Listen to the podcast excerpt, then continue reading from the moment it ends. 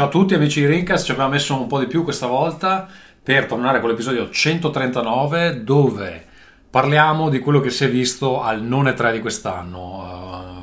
Uh, non sono state vere e proprie conferenze, sono stati de- dei video in streaming eh, un po' frammentati se vogliamo, ma c'è, c'è, stato un sacco di cose, si sono viste un sacco di cose interessanti.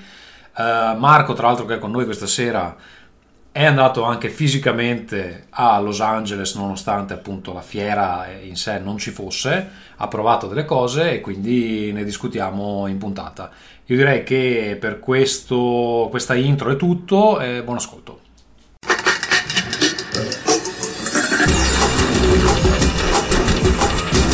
Rincast presenta Nerdcore Ciao a tutti amici di Rincas, bentornati all'episodio 139. Siamo andati un po' lunghi questa volta, ma siamo di nuovo con voi e con le vostre famiglie, con i vostri amici e anche con i vostri nemici. Grazie a tutti gli ascoltatori storici di Rincast e anche all'audience, eh, diciamo così, abituale di Vito Iuvara che purtroppo eh, deve subirsi Rincast anche se non vuole, non ci interessa. Dovete guardarvelo adesso.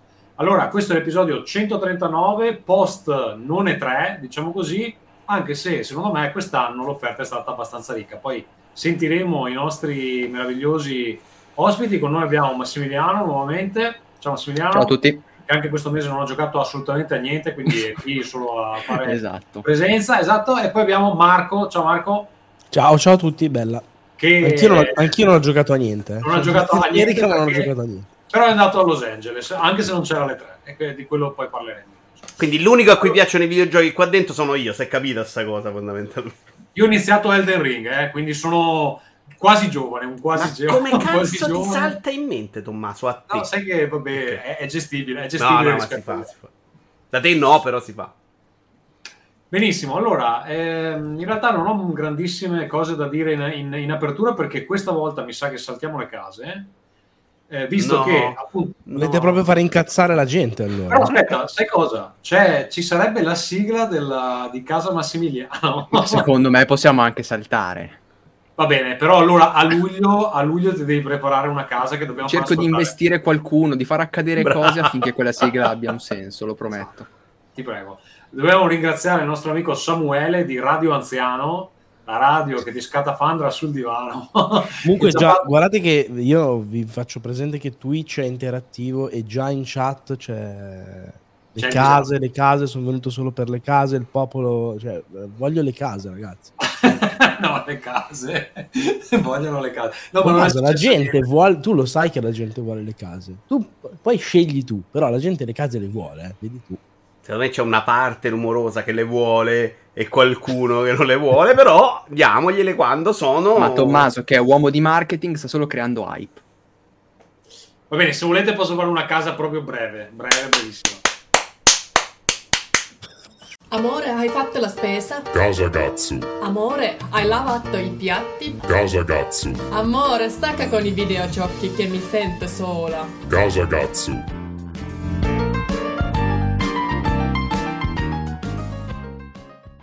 Bene, grandissima richiesta, grandissima richiesta. Tra l'altro ci eravamo ripromessi, Vito, che ti davo le sigle, che mettevi tutto sulla console. Non abbiamo fatto un cazzo, va bene. Cari amici a casa, ormai ci conosciamo. Vabbè, la gente vuole le case, non vuole la qualità. Quindi, quindi è tutto, è tutto lo fai. Allora, cosa dire? Probabilmente questa è l'ultima puntata in cui mi vedrete in questa stanza, non perché io venga eh, egettato da, da, casa mia, ma eh, verrò egettato da questa, questa zona che è il mio studio, dove c'è anche un bellissimo letto da cui guardare la televisione, perché questa diventerà la stanza del bambino e quindi io la perderò per sempre. Dovrò andare a lavorare in salotto.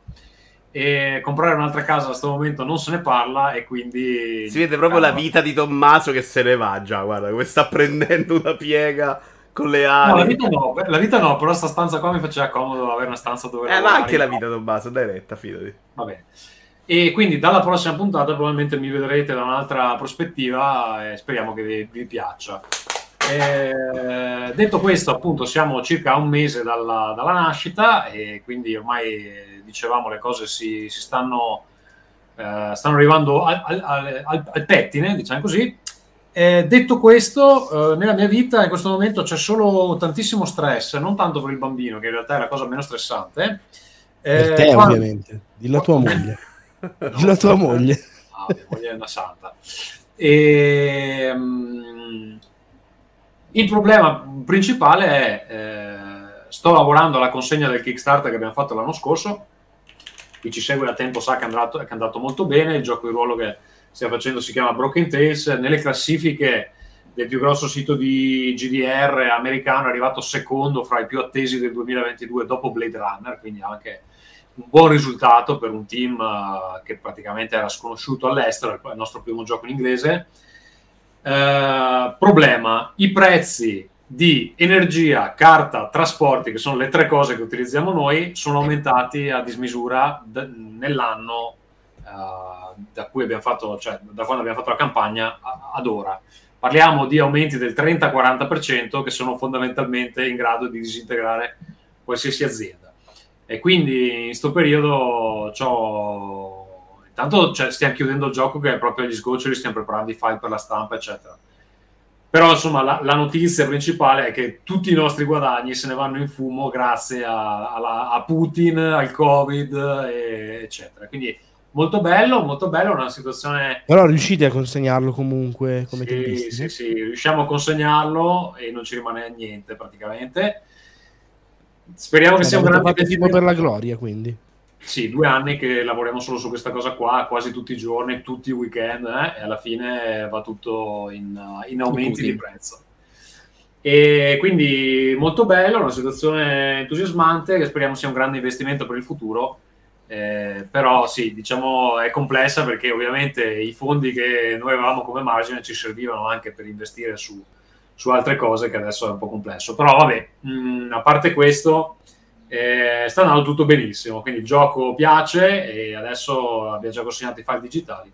Speriamo che esca eh, a breve anche la versione stampata. È arrivato Simone, ma non vedo la webcam. E infatti è cascato.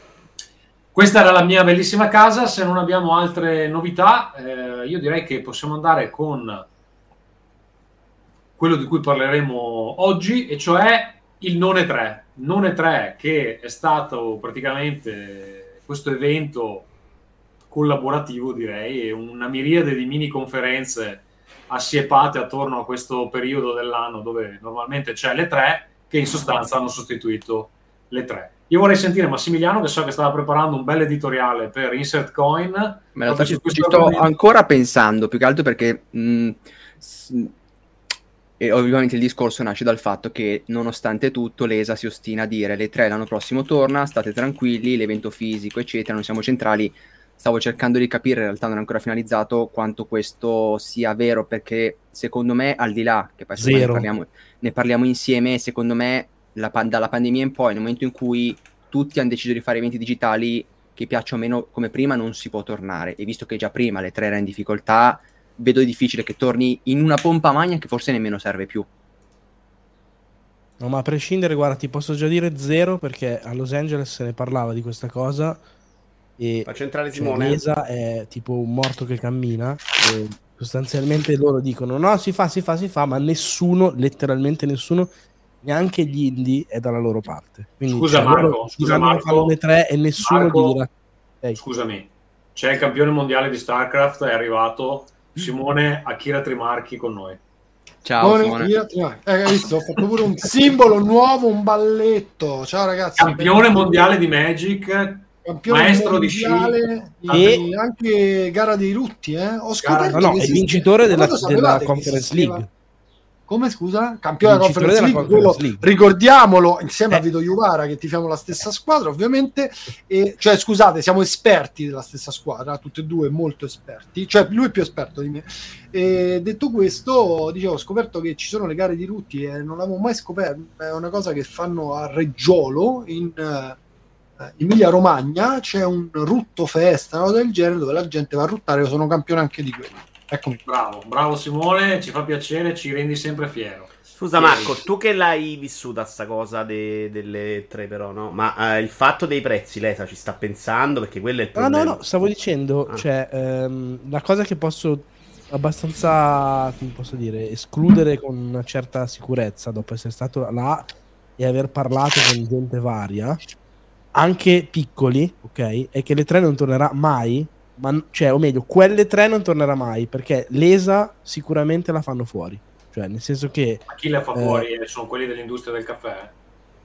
Sì, tendenzialmente sì, sempre loro. L'industria dei videogiochi eh, ripudia l'ESA stessa e quindi cioè, l'ESA può dire no, no, ma ci siamo, organizziamo, eccetera, eccetera, nessuno gli darà la, la sua partecipazione sostanzialmente. Ma questo così in sfregio al passato o perché pensano non serva più? Perché pensano non serva più e perché soprattutto chiedono dei prezzi senza senso e nessuno è più disposto a pagarli. Quindi loro possono dire tutte le volte che vogliono: no, no, ma si fa ancora, si rifà, eccetera. Ma nessuno gli dirà: ok, io voglio starci. Cioè, è quello il punto. Se è diventato meno importante, se è sostituibile, come cazzo fai a presentarti a dire ancora i stessi prezzi e così e basta? Esatto. Perché io ti dico, cioè, ti faccio un parallelo nel mondo de, dei giochi da tavolo, giochi di ruolo che, che frequento, che frequenti anche tu, Marco. Allora, due anni senza fiere, ah, le fiere sono morte, non si fa più niente, eh, le vendite sono andate benissimo online. Eh. Appena riaperto, ressa assurda con tutti là. Quindi io non lo so. Ma perché la gente. No, no, ma il punto, infatti, infatti è quello il discorso. Cioè, le... si rifarà una fiera? Sicuramente sì non sarà mai le tre e non sarà mai fatto dall'ESA. Perché la fiera la vogliono fare, ma vogliono tagliare fuori loro. Cioè, è proprio. Eh, ma quindi secondo te c'è una fiera in questo momento? Come si fa? Si fa in piccolo, come l'ha fatta Kili, ingrandendola piano piano e negli anni riportandola non al convention center e a una roba così titanica, ma strutturandola piano piano. Qualcosa di eh, non identico alle tre, chiaramente, ma un po' di quel genere lì. Però l'idea è proprio quella. Cioè, vi posso dire anche un'altra roba che ho sentito dire a Los Angeles, che però è veramente un, una chiacchiera.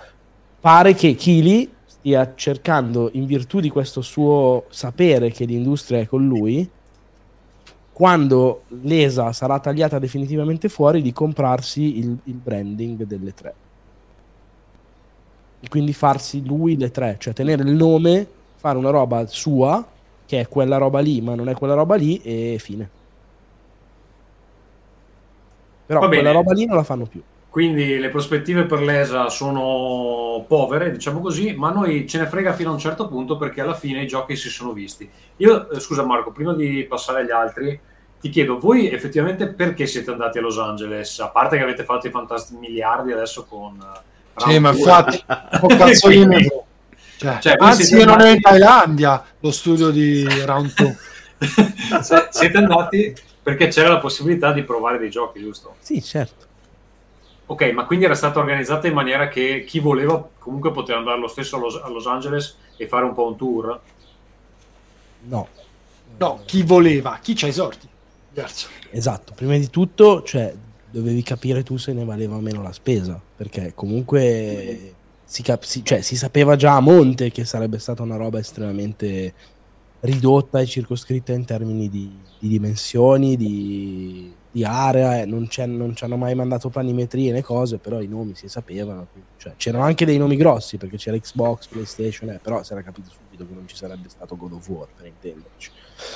E, ehm, quando poi siamo arrivati lì lo show floor in sé era veramente una roba un po' desolante, nel senso che ehm, come stile, come presentazione, anche come metratura, era più simile alla Games Week, anzi non alla Games Week, all'area indie della Games Week che non a, alle tre. E però cioè, va bene così, nel senso che comunque, ripeto, è stato secondo me un modo per ripartire, un modo per far vedere che c'erano delle cose che succedevano, un modo per tornare a fare anche networking, per conoscere persone, per innescare situazioni varie. Cioè, io ho visto testimone, cioè proprio davanti ai miei occhi gente che chiacchierava, uno di Nintendo, uno di Microsoft e uno di Sony dell'area indie, ok? Eh, questa roba qua, se non succedono eventi fisici, difficilmente può succedere di persona, magari bevendo una cosa, magari, cioè, gli affari si fanno anche così, eh? anzi, spesso si fanno così. E, Sì, sembra che anche da parte dell'industria voglia di farli questi eventi. L'industria vuole farli. Sì, esatto. L'industria vuole assolutamente Non vogliono farlo. regalare soldi all'ESA per cifre fuori di testa. Esatto, cioè il discorso è che prima loro le insomma- tre gli costava, ma letteralmente, eh, magari diversi milioni di dollari per fare uno stand. In questa situazione qua ah, non ne spendono, non dico niente, ma sicuramente cifre diverse. E al punto è, ok, io questa roba la voglio fare perché mi è utile farla, però non più a quelle condizioni di là. Di là capiscono che non c'è più trippa per gatti per fare questa roba? No, perché il punto è che quello che mi hanno detto chiaramente è che per l'ESA le tre se si rifà si rifà alle condizioni loro e in realtà l'industria dice no, col cazzo si fa alle condizioni nostre se voi lo capite bene, se non lo capite amen quelli non lo capiranno e quindi salterà tutto però cioè, salta, salta quella cosa organizzata da quell'azienda non lo show in assoluto in. Sì, un po' come FIFA. Lo chiamo Giovanni e È fondamentalmente... bravissimo. Allora, Eh, le tre, che ci saremmo, le tre che ci saremmo meritati, in realtà l'ha montato Vito Iuvara, perché ha fatto un mega mix di quanto, quanto era lungo, Vito? Due ore? Un'ora e 07. Un'ora e 07 dove hai messo tutti i trailer più belli. Praticamente sarebbe la conferenza ideale di. Mm, la conferenza ideale sì, tutti più belli no, perché magari non ci ho messo la cosa che non capisce il grande, il grande pubblico. Era proprio prendere il materiale delle tre e montarne uno show come se fossi io quello a doverlo fare per il grande pubblico. Quindi ci stanno un E sacco ti ha di... chiesto dei soldi? Però è una cosa figa, mi sono divertito un sacco a scegliere, a decidere cosa mettere all'inizio, cosa alla fine e a decidere cosa metterci e me lo voglio rivedere fra dieci anni, cioè guardarmi fra dieci anni sta cosa sarà fighissima. Vabbè, era per farmi sul Come, come quando riguarderai tra dieci anni me con la foto della conference. ricorderai quell'emozione. No, però volevo dire una cosa importante, non la solita cazzata, che comunque questa roba qua della ribellione, se vogliamo, al eh, organizzato, eh, non è che è eh, unica di Los Angeles. E f- fondamentalmente è successa una cosa simile anche in Italia con Games Week, eh? che è passato di mano da una parte all'altra e i publisher, dopo che averlo eh, fondamentalmente sono stati loro ad averlo creato, ad averlo chiaramente pompato e ad aver creato proprio il brand Milan Games Week, l'hanno venduto e adesso disertano. L'ultimo Milan Games Week non aveva Sony, che c'è sempre stata, per esempio. L'ultimo Milan Games Week non aveva i videogiochi, direi.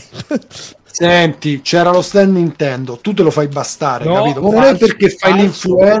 falso. C'era lo stand puoi dire- GameStop. Attenzione. Non c'era No, no. assolutamente quello, non era lo stand Nintendo. Ti hanno ingannato. Sai che non era lo stand Nintendo quello? Due società con l'etica poi molto simile, diciamolo, eh, che sto per Nintendo. Quello non era lo stand Nintendo, Simone. Quello era lo stand GameStop. Non- Nintendo alla Games Week non c'era.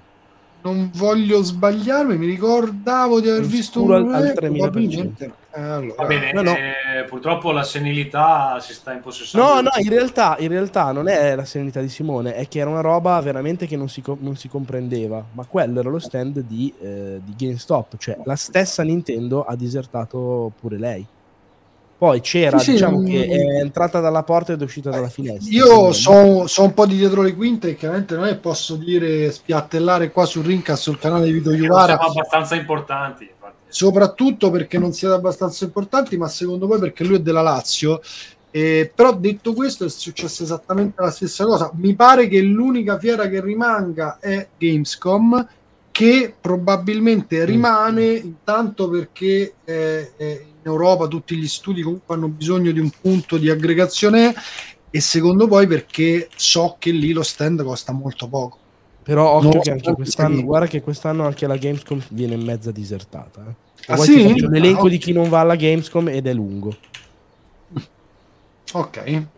Cioè, tipo, Square non va alla Gamescom, eh, Sony non va alla Gamescom, Nintendo non va alla Gamescom. Sony non va alla non va Gamescom. alla Gamescom. Allora tanta roba, sì. Ma ormai hanno deciso, cioè, hanno visto che raggiungono più gente con la roba online e quindi Cioè, Con l'influencer mandare... come Mottura, è Mottura che ha rovinato questo mercato. Poi puoi provare i demo da casa, onestamente a una certa inizia a tagliare dove non serve. Vabbè, Sony si era tirata fuori anche dalle tre, mi sembra, ha fatto l'ultimo, quello super figo con quattro giochi, ma già sapeva fatto una scelta. Cioè, ormai per, per, per, quando vogliono fare provare i demo la gente che poi deve comprarli te li mettono direttamente sullo store quando annunciano la roba. È chiaro che magari adesso, Marco, io ho sentito l'altro giorno una puntata del vostro Bong come Bong, Gong. No, Gong. Come Bong, ma vergogna. È bello, però bello, bello, droga, siamo passati dai videogiochi alla cannabis in una lettera. Molto bravo, Mottura. Però questo bravo, spiegherebbe le recensioni di Marco, eh? cioè capisci che... mi, mi piace molto, mi piace molto perché sei intraprendente, capito? Cioè, fatto uno, poi smonti, rimonti, adesso parli di cannabis, bello. Dai, su, su, su, Gong, voi parlavate di, dei giochi indie che di cui io non ho visto il trailer di nessuno di quelli, nonostante la lista di Vito. Quelli lì erano solo in demo per porte chiuse? Uh, sì. Cioè, non, non, non, li hanno mostrati al pubblico? No. No, no aspetta, okay. di che stai parlando tu, Tommaso? Sto parlando di una serie di giochi indie. ah, di Gong, ok. Sì, Time sì, Flies, quella roba lì. Francesco, Alcune sì, cose c'erano anche nello Steam Fest, tipo quello di mettere a posto la roba indie, quello c'era nello Steam Fest. Caped non c'era però la demo in giro. Ho linkato intanto Gong su Spotify. Eh, come si chiama quello di mettere a posto? Aspetta che ce l'ho ancora perché mi è piaciuto un eh, sacco. Little to the left. Bravo, quello Aggiungo c'era nello Steam che... Fest.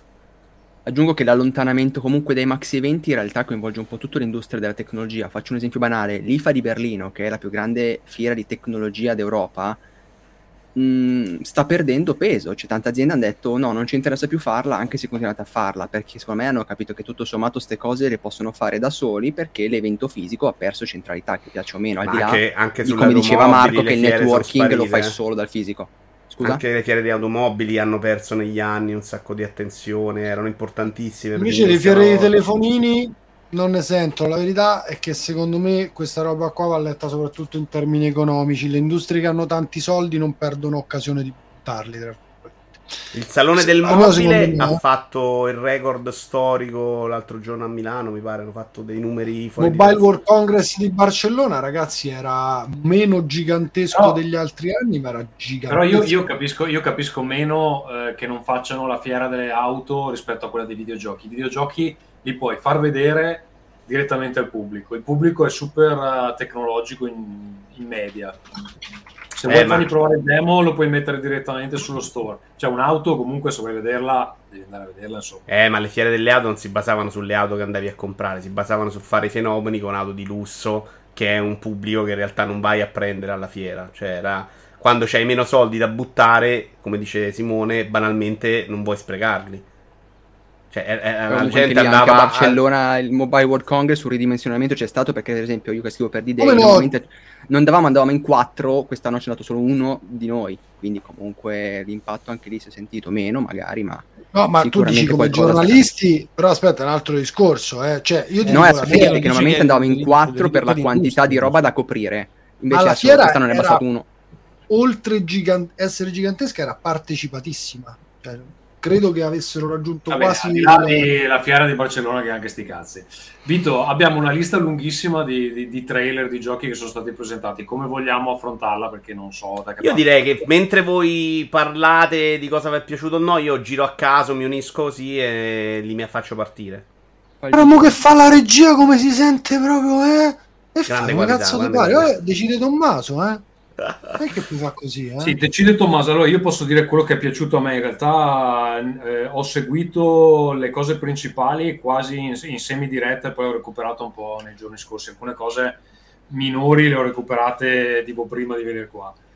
Ehm, allora, vediamo i giochi che mi sono rimasti in mente. Sicuramente mi è piaciuta moltissimo tutta la conferenza Devolver sia lo show in sé, che è forse il più centrato degli ultimi anni, Secondo me hanno avuto anche un, un, un anno, forse l'anno scorso era, dove continuavano a costruire su sta roba del gore estremo che, boh, e molto meno giochi giochi di qualità. No. quest'anno c'avevano quattro bombe. Esatto non mi, aveva, non mi, aveva, divertito tantissimo. Quest'anno cioè secondo me hanno trovato la formula giusta quattro giochi tutti bellissimi. Eh, eh, e lo show comunque c'era cioè era divertente c'erano delle cose da dire e alla fine per, per, quello che durava si poteva, si poteva, guardare. Giochi tutti e quattro bellissimi. Allora, forse quello che mi ispira meno è quello che esce prima, il Cult of the Lamps, eh, che credo, credo, ci sia il demo fuori, ma non l'ho. C'è la demo, lo Sinfest, io l'ho provata. Sembra, si capisce poco perché dura pochissimo, fai veramente una schermata fondamentalmente. E a me il combattimento non ha convinto. È un Bind of Isaac con delle robe unite a Dead eh, Cells. Cioè, l'ispirazione robe. a Binding of Isaac è, è, evidente, però il punto è che Binding of Isaac è una figata. Cioè, eh, ma anche è... quello è molto bello, è occhio. Da vedere sì. è bellissimo da giocare, voglio vederlo. Cioè, quello che ho visto, boh, vediamo. A me è piaciuto anche da giocare. Mm, non sono sicuro moltissimo di, questo, di questa fusion fra combattimento e parte gestionale. Cioè, l'idea, l'idea è divertente, però poi come si incastri sono curioso di vederlo. Vabbè, quello si vede nella demo, in realtà non credere, eh, sono due cose separate, non è un problema secondo me. Trailer stupendo, Anger Foot, so che è piaciuto molto anche a Marco, penso sia uno dei trailer... No, uno dei belli. giochi, non dei trailer, cioè la demo okay. di quello. Sì. Non ho provato la demo. Demo lunga poi, bella demo. demo Però stupendo. da vedere mi è sembrato proprio clamoroso a livello di stile, musica tutto bello. Poi non è, non è, il mio genere, quindi non ci giocherò mai, ma veramente uno di quei giochi che... Ma la Miami lo l'hai giocato tu, ma? Eh, il primo ho giocato un po'. Eh, sì, ma mi rompo le palle perché poi non ho coordinazione e a un certo punto non riesco più a fare un cazzo. Io a Tale Miami l'ho giocato tutto con le porte, fondamentalmente. Era l'arma principale via, quindi questo è perfetto. Ma infatti è un gioco che vive in un'unica sessione, ti fai prendere dal flusso della violenza e vai. Ma eh, guarda, non è facile. Cioè, parte che sembra super grezzo, ma in realtà vai avanti nei livelli, ce n'è di gioco figo. Ne... Tra l'altro mi è sembrato anche che in alcuni momenti c'è la parte di, di sparatutto 3D, così ha molto alla Doom, al primo Doom eh, remake, sì, lo è. Uscito. Mi è sembrato un po' quella roba là. No, no, ma è, è, è sensazionale questo gioco, ragazzi. Cioè, ma bello in una maniera veramente rara vedere giochi così belli. Poi The Plucky Squire è bellissimo, mm, tutto bello di quello, sia lo stile quando è 2D, che è proprio incredibile come riescono a rendere i materiali del, del libro, eccetera, e poi quando si trasforma in 3D, anche lì cioè, sembra mm, veramente uno dei platform più interessanti, perché mi pare che quando diventa 3D diventa un po' più platform rispetto a RPG magari, ma è sicuramente da, da tenere d'occhio. Skate Story non mi interessa per niente lo skating, però la premessa appunto del demone fatto di dolore e vetro che si schianta, eh? esteticamente mi è sembrato bellissimo. L'idea di mettere questa storia stramba su un gioco di skate è l'unica cosa che potrebbe avvicinarmi a un gioco, un gioco di skate, quindi magari poi è anche interessante. Io non so se si è capito se poi alla fine è proprio un'avventura o comunque devi fare solo gli, eh, i trick. Eh, non so, c'è una trama, l'abbiamo scoperto? Non lo so. Non lo so. Se c'è una trama vera e propria. Va bene. Dopodiché, uh, boh, vediamo. Vito, dimmi due o tre cose che sono piaciute a te. Uh, sì, io devo dire, voglio dire subito la roba che è un po' in controtendenza. Cioè, io sono stato un po' deluso da Microsoft, che non vuol dire che ha fatto una brutta conferenza.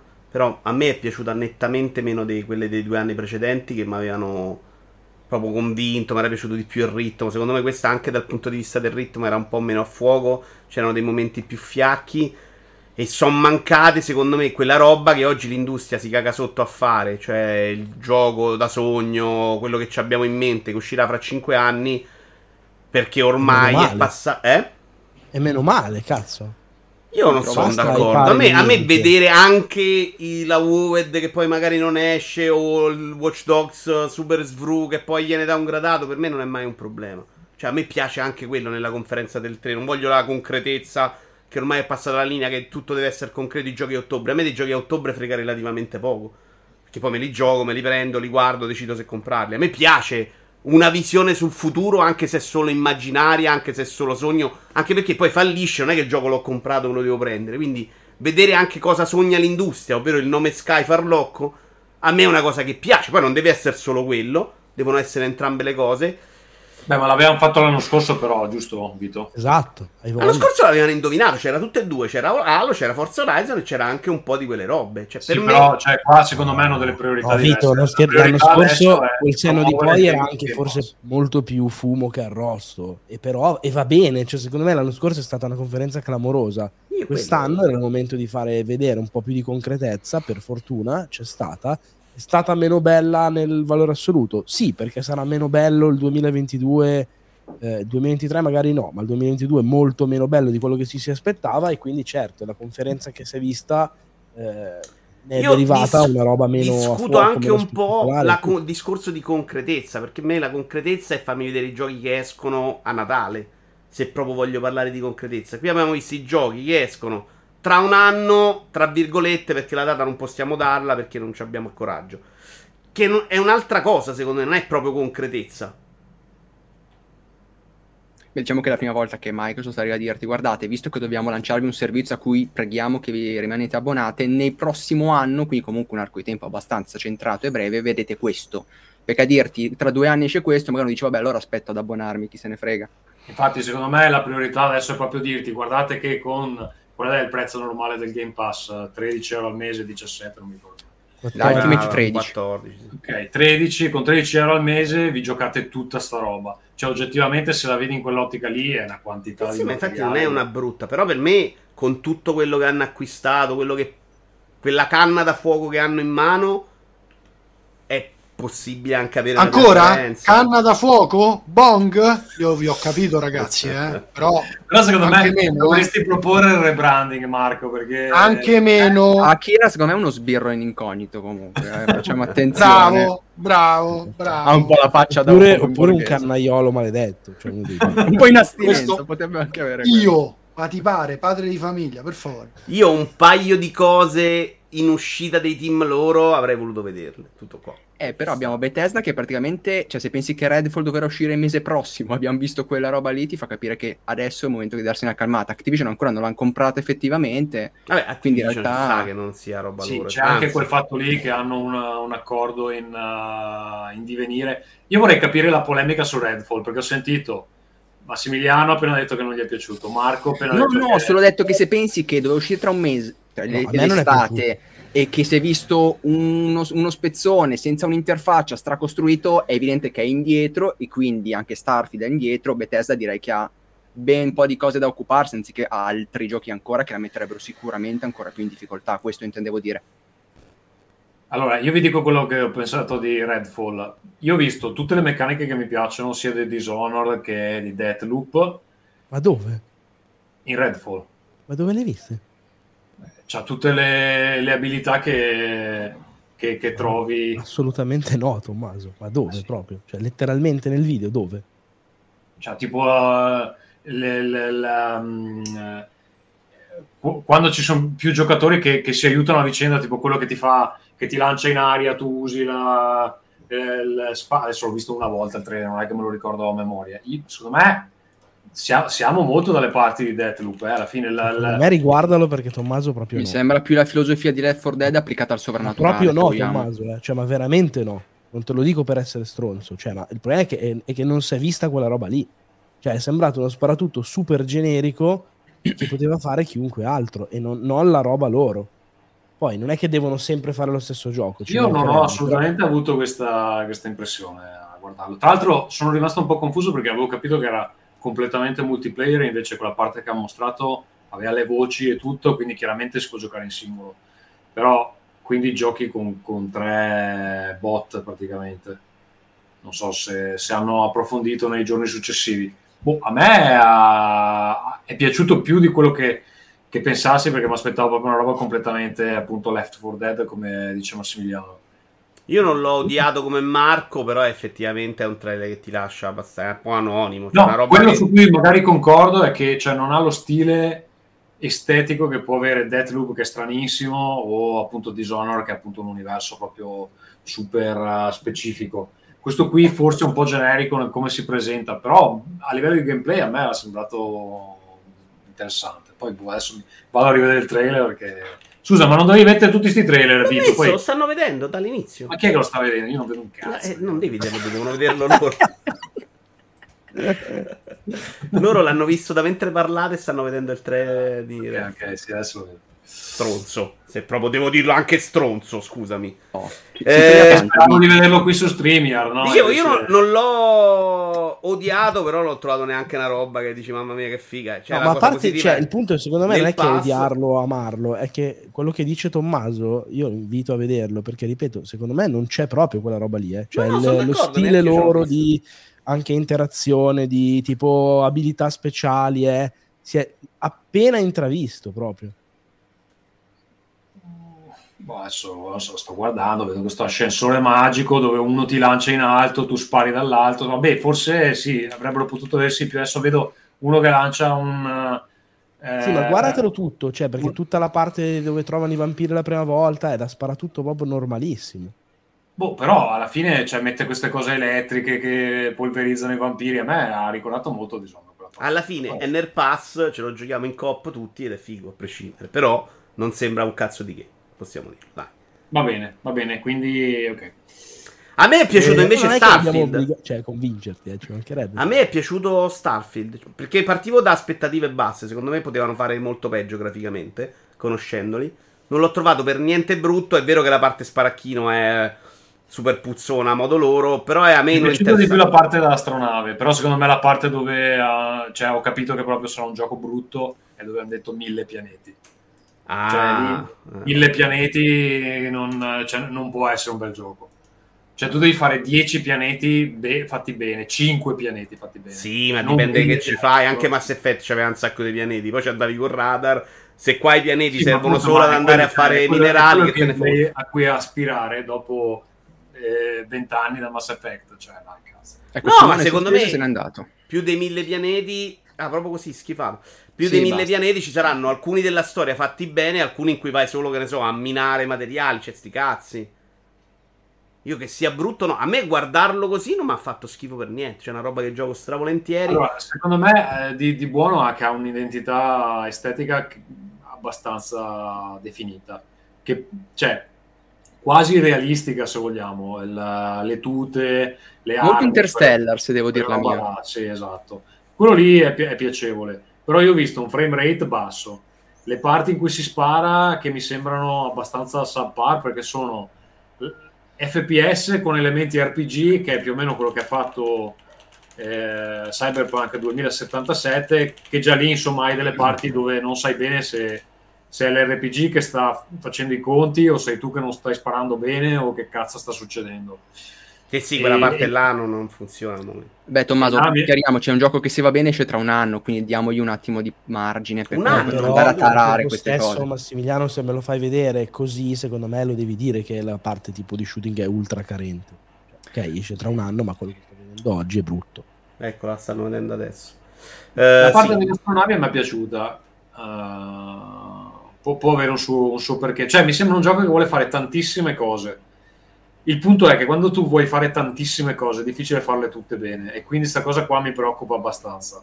Io che le Poi facciano no. tutte bene non ci credo proprio in partenza, è un gioco loro. Cioè, devono far bene delle cose in cui funziona l'ambientazione. A me sembra che quello lo sappia fare. Poi che sia, E sappiano fare un gioco. però, se riescono a fare Skyrim nello spazio, al di là che è stata usata come espressione negativa, ma secondo me può essere positivo perché Skyrim era in generale gli Elder Scrolls. Voglio esplorare, mi diverto a trovare cose nuove perché ho voglia di trovarne Sì, di nuove. secondo Se mantengono questo là. spirito, poi adesso poi possiamo Cioè, valutare. secondo al- me adesso in chat, cose. Vito, dovresti evidenziare alcuni dei commenti. Master Camper Live dice: Abbiamo fatto mille pianeti, ma non siamo riusciti a fare animazioni fluide per il primo alieno che si incontra nel gameplay reveal. Effettivamente, cioè, dagli torto perché cioè, era un po' ridicola sta cosa. Che cazzo, fai un gameplay reveal, almeno fallo finto. Fallo finto, fa- fa- aumenta gli FPS, non so. L'unica scelta che magari posso criticare a Starfield, è, però è tipica dei loro giochi, quella di avere i dialoghi in prima persona col tizio fisso davanti che ti parla. Secondo me è un po' bruttino Sì, cui vuoi proporre una roba se fosse- blockbuster, tutto qua, Come se avesse assunto delle droghe pesanti che, che ti fissa sai- e parla. Sì, che non sai bene dove sta guardando. Vabbè, vogliamo dire qual è stato però il gioco più bello loro? Qual è stato? Eh, della conferenza Microsoft. Ion Life. Eh? Ion Life. Che cazzo è Ion? Ah, Ion Life. del- No, il- io dicevo più l'altro, quello in 2D. The Last Case of Benedict Fox. Sai che io Ion Life non so neanche qual è. Qual è? È quello dell'autore di e Morty. Mo lo mettiamo. Esatto. Ah, ok. Con le pistole che parlano. Vabbè, non sono un fan di Rick e Morty, quindi... Allora, guarda, Tommaso, neanch'io di Rick e Morty, ma hanno fatto un gioco loro, tre, Trevor Save the Universe in VR. L'ho giocato, poi è uscito anche non in VR. Che era scritto da Dio. Faceva Sì, ce l'ho, ce l'ho in lista dell'Oculus lì da una vita, ma non scende mai di prezzo, cazzo, sto gioco. La- giocatelo. No, gio- è be- scritto è una delle robe più. Lo metto proprio a- insieme a Conquer io a livello di Ma scritto. è bello in VR? No, è una cazzata in VR. Secondo me puoi giocarlo anche non in VR. Non funziona bene quella roba. Sei su un salotto fermo. Questo mi è piaciuto da Dio. Una delle robe più belle, forse finte, ma vedremo. Eh, quella roba a me entusiasma. Ion Life dopo lo vediamo per il discorso scrittura. Cioè, quella roba lì era scritta proprio benissimo. Proprio riso. E io nei videogiochi è difficile che rido. E però ci ho trovato personalità da quel poco che si è visto. Cioè, anche solo le pistole che parlano, sti nemici così colorati, così strani. Me Ha ricordato un vale la po' l'Oddworld, quello pazzo? Sì, sì. Lo dice a teocrazia da noi, è vero. Ah, ha detto teocrazia. Così in basso sono finito, porca puttana. Va bene, proprio la vita, la vita che è finita. Cioè, gioco la roba di Materna, mostrando- dico le cose di teocrazia. Capisci che proprio. Vito, stai mostrando The Last Case of Benedict eh, Fox? L'ho mostrato e sono passato a In Life. Sì, non ne abbiamo parlato. Allora, un, un gioco che non si aspettava nessuno, penso. perché Eh, però è difficile starvi dietro, capito? Invertite i titoli, cazzo. Cosa stiamo guardando? Eh, online. Hai con Life, cazzo. Eh, allora parliamo, di- ditemi perché questo gioco è bello. Oh. Eh, ma- Ma ripeto, secondo me ha personalità. Minchia, Cioè, me l'ha trasmesso. Esatto, bravo. Sono d'accordo. Poi magari fa cagare, non, non lo posso sapere. Ah, se io ti dico, devo scegliere un solo sparatutto da attendere, ti dico, questo qui tutto sommato mi stuzzica perché è una cosa, oh, un po' fuori dagli schemi. C'è un Che che di. Ratchet Clank a vederlo. No, è be- dai, da vedere è bellissimo, super puccettoso, a me fa impazzire. Di sparatutto ce n'erano parecchi Ah, in questo è legato 3. a Rick e Morty? No, No, no, no, no, no, è degli stessi autori di, ma non c'entra niente. Forse un solo autore di... Cioè, è che il co-creatore di Rick Poi- e Morty è il cofondatore dello studio che lo sta producendo. E poi la- il doppiatore è sempre Justin Roland, tipo, quindi la voce è quella di... di... Comunque, a me sembra molto figo. Minchia, per me è bellissimo. Sì, sì, anche secondo me. Io lo metto... Aspetta, quali sono i tre giochi che ho scelto per eh, i tre? Quali erano? Oltre Puff Pulse, che è bellissimo. Mi sembra Benedict Fox, questo e... Non mi Beh, ricordo sì, Conference. League. E, Co- e Cocoon. E Cocoon. No, Cocoon a me non ha detto un cazzo. È una di quelle robe bello da vedere, ma che mi sembra palla al cazzo Eccolo qua, il cuore di pietra. A me, a me è piaciuto Cocoon io no, non ho dei mini capito pony sì, invece. perché vi sia piaciuto. Puff Pulse, poi lo vediamo, è proprio un capolavoro. L'Animal Crossing pezzotto.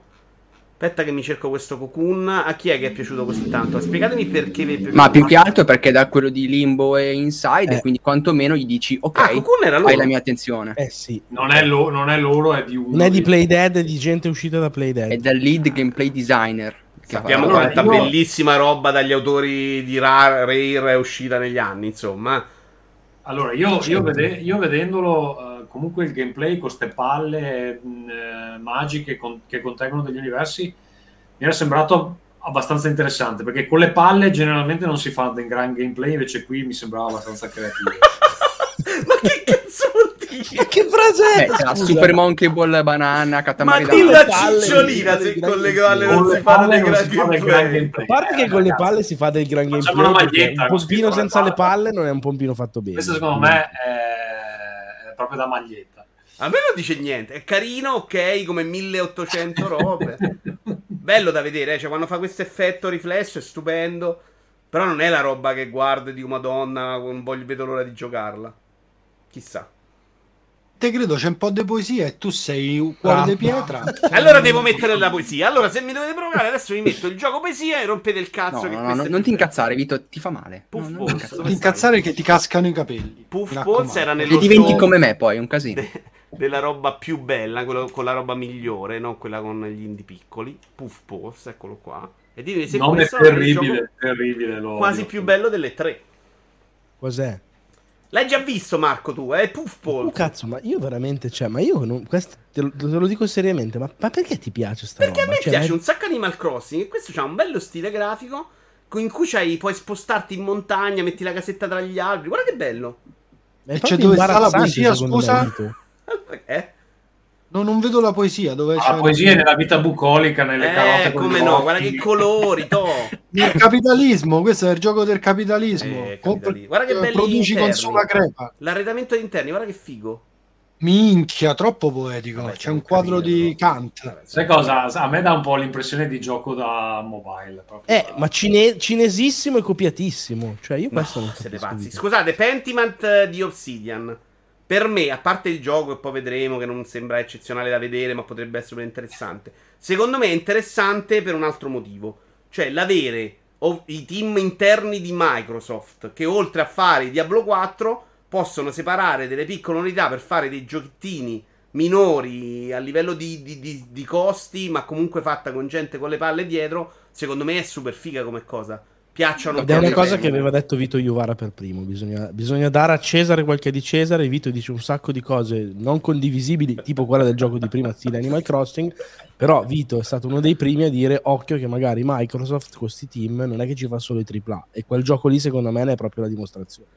E secondo me, proprio in quell'ottica, è una roba figa da immaginare. No, no, e va benissimo, sono d'accordo. Anche perché Fa secondo me ridere puoi perché, far scusa se ti scappare. interrompo, Vai. come io ho avuto modo di dire su Round 2, il, il direttore creativo del gioco lo ha definito eh, un gioco da Game Pass, letteralmente, cioè della serie, è una roba che facciamo in maniera un po' sperimentale, vada come vada, tanto poi lo mettiamo sul pass e eh, sostanzialmente trova un suo pubblico anche se non è gigantesco e, e va bene così. Se chiunque avesse parlato di gioco da Game Pass sarebbero arrivati con Tipo forconi, Morco tu, no? quando è successo. come cazzo ti permetti a dire gioco da Game Pass, eccetera, eccetera. No, ma poi sai cosa può succedere di super figo? Cioè, quando ci sono un sacco di gente veterana del settore che si rompe le palle a fare i giochi sempre uguali. Sto leggendo adesso la Ma storia. scusa, voglio sviluppo. rispondere a Master Camper Live perché ho visto adesso un commento. Mottura durante Round 2 c'è la museruola, poi parte Rinca se parla di palle e bacini sul membro. Ti sei perso un attimo Round 2, secondo Esatto, me, sì, queste settimane. Vai, scusa. Forse su Every Eye al massimo. Stavo dicendo, la roba figa, sto leggendo adesso lo sviluppo di Age Empire con un sacco di gente, eh, che, che Dialo Wars, scusatemi, con un sacco di gente di Age Empire che si rompeva ormai le palle di fare sempre quel gioco. Tu qua puoi perdere meno gente brava del settore, senior, gente eh, col manico, che puoi metterla a fare progetti che gli interessano di più del gioco AAA. Magari per 3-4 anni fanno una robetta più piccola per due anni e poi non li perdi e gli fai fare il prossimo gioco grosso. Altrimenti questi a fare i AAA si esauriscono, dopo un po' se ne vanno e fanno il loro team indino piccolo perché vogliono fare Ma tu roba. fai finestre, che cazzo ne sai? Per curiosità dico. Sono anche bellissimo, so fare un sacco di cose. Ah, questo è vero. No, no, alzo le mani. Sono completo io, Simo. È, una roba... È vero. è vero. E quindi secondo me questa roba è interessante sotto un sacco di punti di vista. Dai. Poi? Allora, Io dico una roba solo su, su Pentiment che eh, secondo me è un gioco, un progetto interessante. A me non fa impazzire dal punto di vista artistico perché lo trovo un medioevo un po'... cioè n- no- non così autentico dal punto di vista proprio stilistico. Questa roba mi mi triggera un po'. Però a me piace l'idea che stiano facendo una cosa così, che non siano solo AAA e che, eh, cioè, però in- innegabilmente non è il gioco che mi aspettavo potessero fare loro. ecco. io ho trovato d- di buono nella conferenza Microsoft che c'era qualcosa un po' per tutti. Sì, sì, è verissimo. Io sì. sono d'accordo, Tommaso. Cioè, veramente ha mostrato una varietà che secondo me Sony ha un po' paura a mostrare a volte. Eh, Sony non, non credo anche- che abbia neanche le possibilità per fare quella roba completa. Cioè, Microsoft c'ha anche i team mobile, c'ha un po' di tutto, eh. Cioè, la possibilità di svariare di generi, secondo me, quando li metti al completo è una roba che non c'ha nessuno mai. Eh, però se vogliamo la gran parte delle cose di cui abbiamo parlato oggi non è strettamente di Microsoft. Magari esce solo su Xbox come console, però la maggior parte dei giochi, al di là di Starfield e No, Redfall, io, non vabbè, sono io qua, cioè, siccome era tutto presentato come su Game Pass, su Game Pass, No, su Game certo, Pass, certo. cioè, secondo me la- era che volevano presentare che l'offerta su Game Pass è per tutti. Non è Ma infatti no, sono d'accordissimo col ragionamento. Ci sta. Poi Va bene, e- Forza Motorsport, a Plague Tale. A me Ravenlock ha col- cioè, perché mi piace quello stile da Alice nel Paese delle Meraviglie, quindi Ravenlock me lo segno. Ravenlock è quale? È fondamentalmente quello che, ripeto, sembra uscito da Alice nel Paese delle Meraviglie. Quello in voxel art, di quelli di Eco Generation.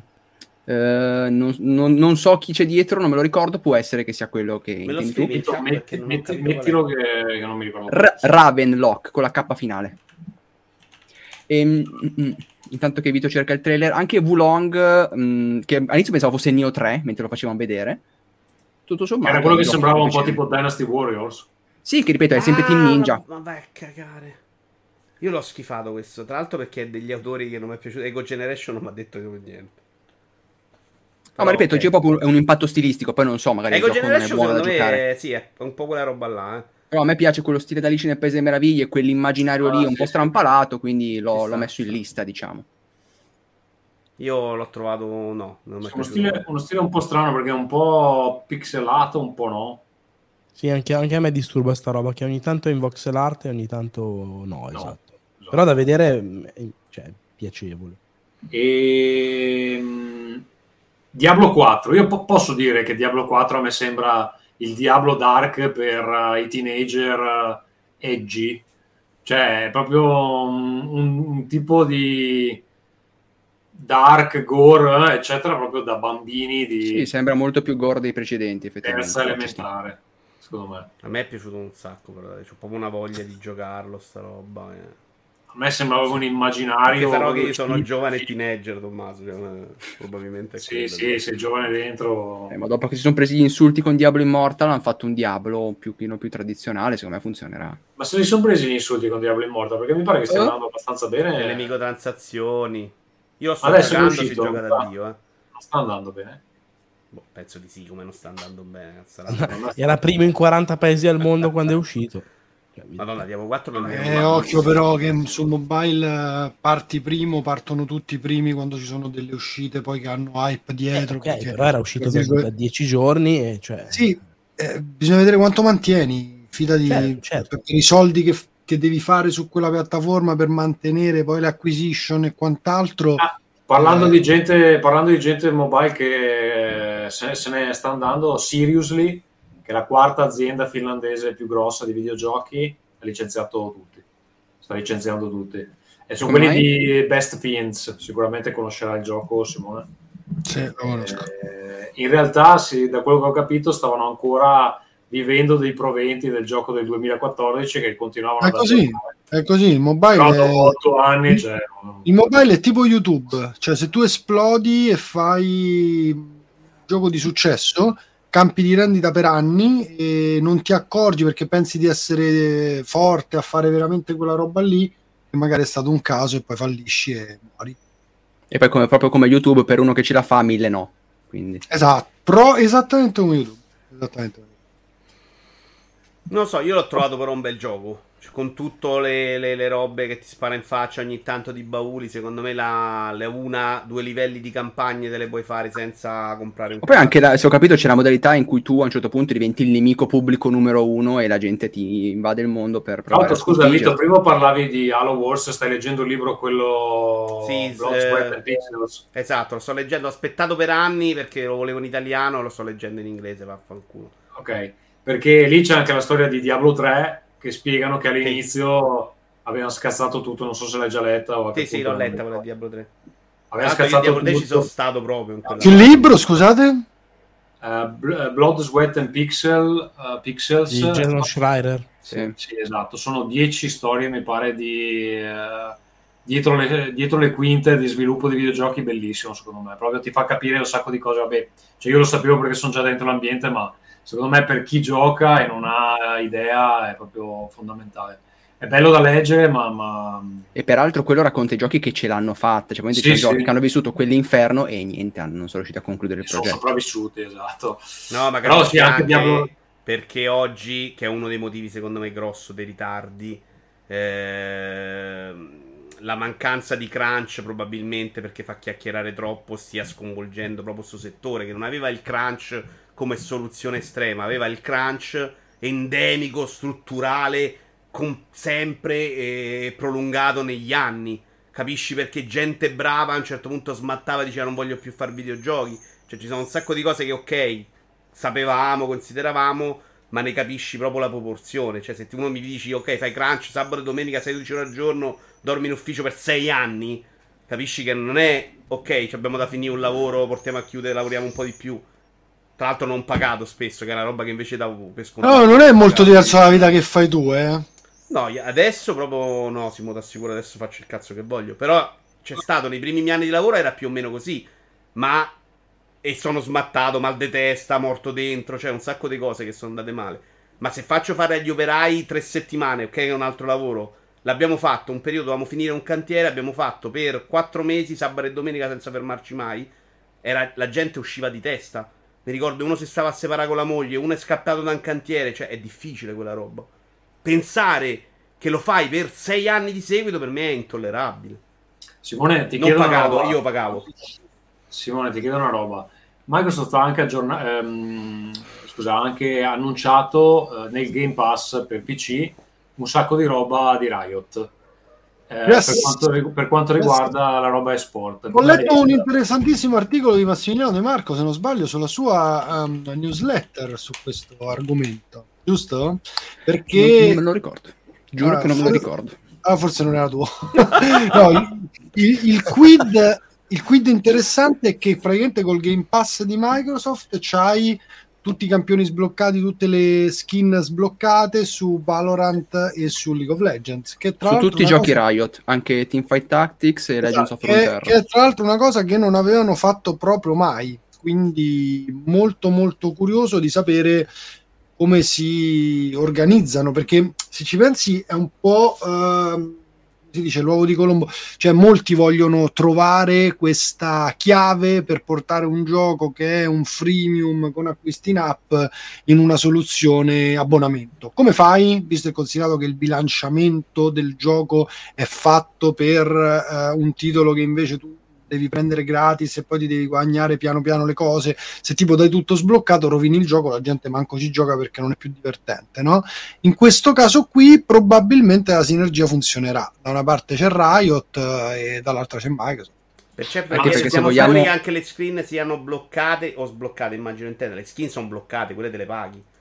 E... Quello delle paghi, ma sono cosmetici però. Eh, però mi dicevano un po' di amici che giocavano a League of Legends che mh, mm, l'ultima cosa che sono quella che compri con i soldi veri sono i personaggi, che li farmi facile, giocando senza problemi. Facile, Vito, facile, giocando senza problemi significa ore, ore, ore, io non conosco per niente sono. League of Legends e lui mi dice ah, i personaggi me li sblocco, mi faccio una partita, faccio due partite, me li sblocco, non è un problema, la roba che pagavi veramente era l'altra. No, è, è, ve- è, vero non che so non è un dire. problema, però cioè, è ver- non è un problema per un giocatore di League of Legends, un giocatore ah, certo, di League of certo, Legends certo, medio fa, capito, la mia domanda è perché Riot secondo te ha fatto sta mossa per allargare ancora di più l'utenza? Che non lo so, io non, non, la dietrologia è complicata perché eh, secondo me qualche soldo sulla, sulla bilancia c'è. Cioè tu comunque è un prodotto che è finito, che è, cioè non, non devi fare nulla, è finito, è League of Legends, è pronto, eccetera. E hai la possibilità di rivenderlo su altri canali, in questo caso Game Pass, e probabilmente guadagnarci una lira, qualche soldo senza fare granché di effort. Lo faresti? Se non ti sputtani, sì, no? Aggiungo che tipo League of Legends, oltre ad essere un gioco che tipo ha, mm. cosa Simone, più di 10 anni, ormai ha tipo 100 eroi e magari... 2011. Anche, eh, anche una persona può dire, cavolo mi dicevano l'altro giorno, forse sono più di 200 io una roba fuori di Eh, capisci che uno avere tutto subito dice, vabbè, allora a questo punto lo provo, c'ho già i personaggi, male che va, non fa per me. Allora qualcuno in chat ci aggiorna, più giovane di noi, dice per sbloccare tutti i personaggi con la valuta in game ci vogliono migliaia di ore. Assolutamente, ma non ti ripeto. Il, il giocatore di League of Legends medio magari ce l'ha tutti sbloccati perché effettivamente ha già giocato mille ore e quella è la prima cosa che sblocchi perché sono i campioni, li vuoi, ti servono e quando li hai tutti sbloccarne uno nuovo è un attimo, eh, chiaramente. Quello, sì, certo. Detto questo, cioè parti da zero, mi dai tutti i campioni, fermati, sono un po' più contento, no? Sì, però Simone, quante persone che volevano giocare a League of Legends oggi non stavano giocando a League of Legends? Mi sembra pure una roba per me... prendere noi sì, che sì, non, sì, non vero, ci siamo cioè... andati dentro. Magari... ma non ci prendono lo stesso a noi, tra l'altro, perché comunque il gioco è quello ma lì. Magari eh. dopo Arcane qualcuno lo tira su. League of Legends magari no, però Valorant, cioè i personaggi, qualche partita a me Valorant è piaciuto un casino nella... all'inizio non lo gioco perché non ho voglia, poi magari non ci giochi per 4 mesi, c'hai 20 personaggi e non capisci di pagare, mi scoccia un po' di più. Cioè, ci... Valorant io potrei ricapitarci, ricapitarci. Diciamo Vabbè, che ma perché, perché all'inizio resta una manovra clamorosa dal punto di vista di Microsoft, cioè nel senso, gli sarà Eh, costata sì, come eh. al solito 80 miliardi e secondo me cioè, è una dimostrazione di celodurismo importante. Non potrebbe essere, chiedo a chi ne sa di mobile, una risposta a King invece? Cioè, eh, Riot sa che Microsoft c'ha King, potrebbe piazzare i suoi giochi là dentro, dandogli una forza e una base. di là dentro in che senso? Nel pass. Game Pass. Riot risposta a King perché King non, non ti seguo. Microsoft ha comprato anche King, no? Ha acquisito anche Certo, King. ha comprato Activision Ok. Blizzard e quindi ha comprato anche Quindi c'ha anche, potrebbe buttare dentro quei giochi nel pass e togliere qualcosa a Riot. No? Ma arriva a dirti che secondo me è Microsoft che è andata da Raio a dire troviamo un accordino che i tuoi giochi ce Eh li mettono in cloud. sì, ma esatto, io sono sicuro che sia così. Cioè, non- Sì, gli hanno certo. dato dei soldi e hanno anche quella roba là.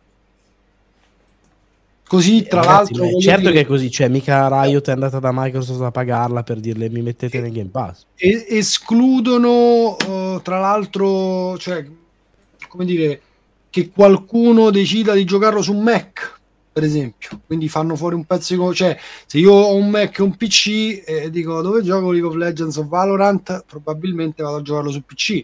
Quindi, boh, mi sembra solo che Microsoft che ha da guadagnare da questa mossa, Riot solo soldi. Senti, parliamo delle altre due cose grosse, le stiamo ignorando. C'è stato lo State of Play del 2 giugno e il Summer Game Fest.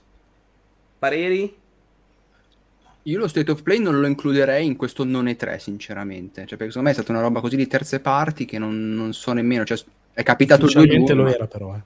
Io lo considero infatti... Se No, no, lo è, ufficialmente allora lo era, aveva- cioè nel senso Anche- Kili è riuscito anche a mettersi proprio il branding di PlayStation sul sito per dire. Mm, mm, mm. Ah, proprio come Summer Game Dice- Fest. Sì, Beh, sì, però a me è parte- piaciuta, eh. Per me hanno fatto una bella mezz'ora molto varia. Chiaro che di roba Allora, Sony anche no, però Secondo c'era- me i giochi iniziano a vedersi adesso, cioè il parco giochi inizia a essere interessante. Il punto è quanto di quella roba è giocabile altrove e soprattutto sto modello, adesso non mi ricordo che gioco era, ma si si è visto in, in almeno uno dove day one 80 euro pre-order. E i prezzi sono quelli ormai. Sì. Vabbè, l'idea di Eh, ma che poi non è neanche vero perché, perché in negozio sono sempre almeno 10 euro inferiori, quindi è tutto il digitale che sta a 80 euro, che secondo me è proprio senza senso. Io mi inizio a vedere questo modello scricchiolare abbastanza, cioè Il l'alternativa è... compro il day one, dici tu. No, il modello compro The One a 80 euro, cioè tutto a 80 euro. La roba Sony a 80 euro. Eh, ma cioè- è il solito discorso, se Sony giustifica il valore delle sue produzioni, tu 80 euro li sborsi, perché è l'unico Ma modo sì. con cui quella roba la compri. Tommy, è Io- sempre un. L'abbiamo già fatto questo discorso. Il mercato si è talmente tanto allargato che esisterà, magari farà meno soldi, sarà meno potente sia il eh, modello dei One a 80 euro, sia tutto il modello freemium che si sta affermando e che continuerà a essere sempre più potente di così. Eh? Cioè, non è che cambia questo. Poi Sì, però- però mi pare, mi pare Sony stessa che si smentisce, nel senso che ne- quando guardi il PlayStation eh, Plus, eh, l'extra, che mi pare che è quello intermedio, cioè già vedi che stanno andando nell'altra direzione. Ma Perché non è vero per niente, Tommaso, dai. Ma, cioè, ma il Game Pass è la roba di Xbox al day one. eh. quella Sì, roba di Sony, secondo me, Sony si muove in quella direzione. Sony se le sta cose cosa non, male. non l'ha fatta e non la farà mai, a quanto ha dichiarato a oggi. Non la Cioè, farà ci sono mai. avvisagli che vada da Ma quella sai che gli annunci nel mondo dei videogiochi, come diceva Massimiliano, sono, cioè, valgono per l'anno in cui lo dicono e neanche Sì, fosse va l'anno. bene. Però Diciamo che non lo dici, farà ci sono mai se non costretta roba, con la forza. Cioè, Messa così. vero, Tommaso. No, Cioè, io però Marco, io ce la vedo che sia una mossa in preparazione a un possibile cambiamento di mercato.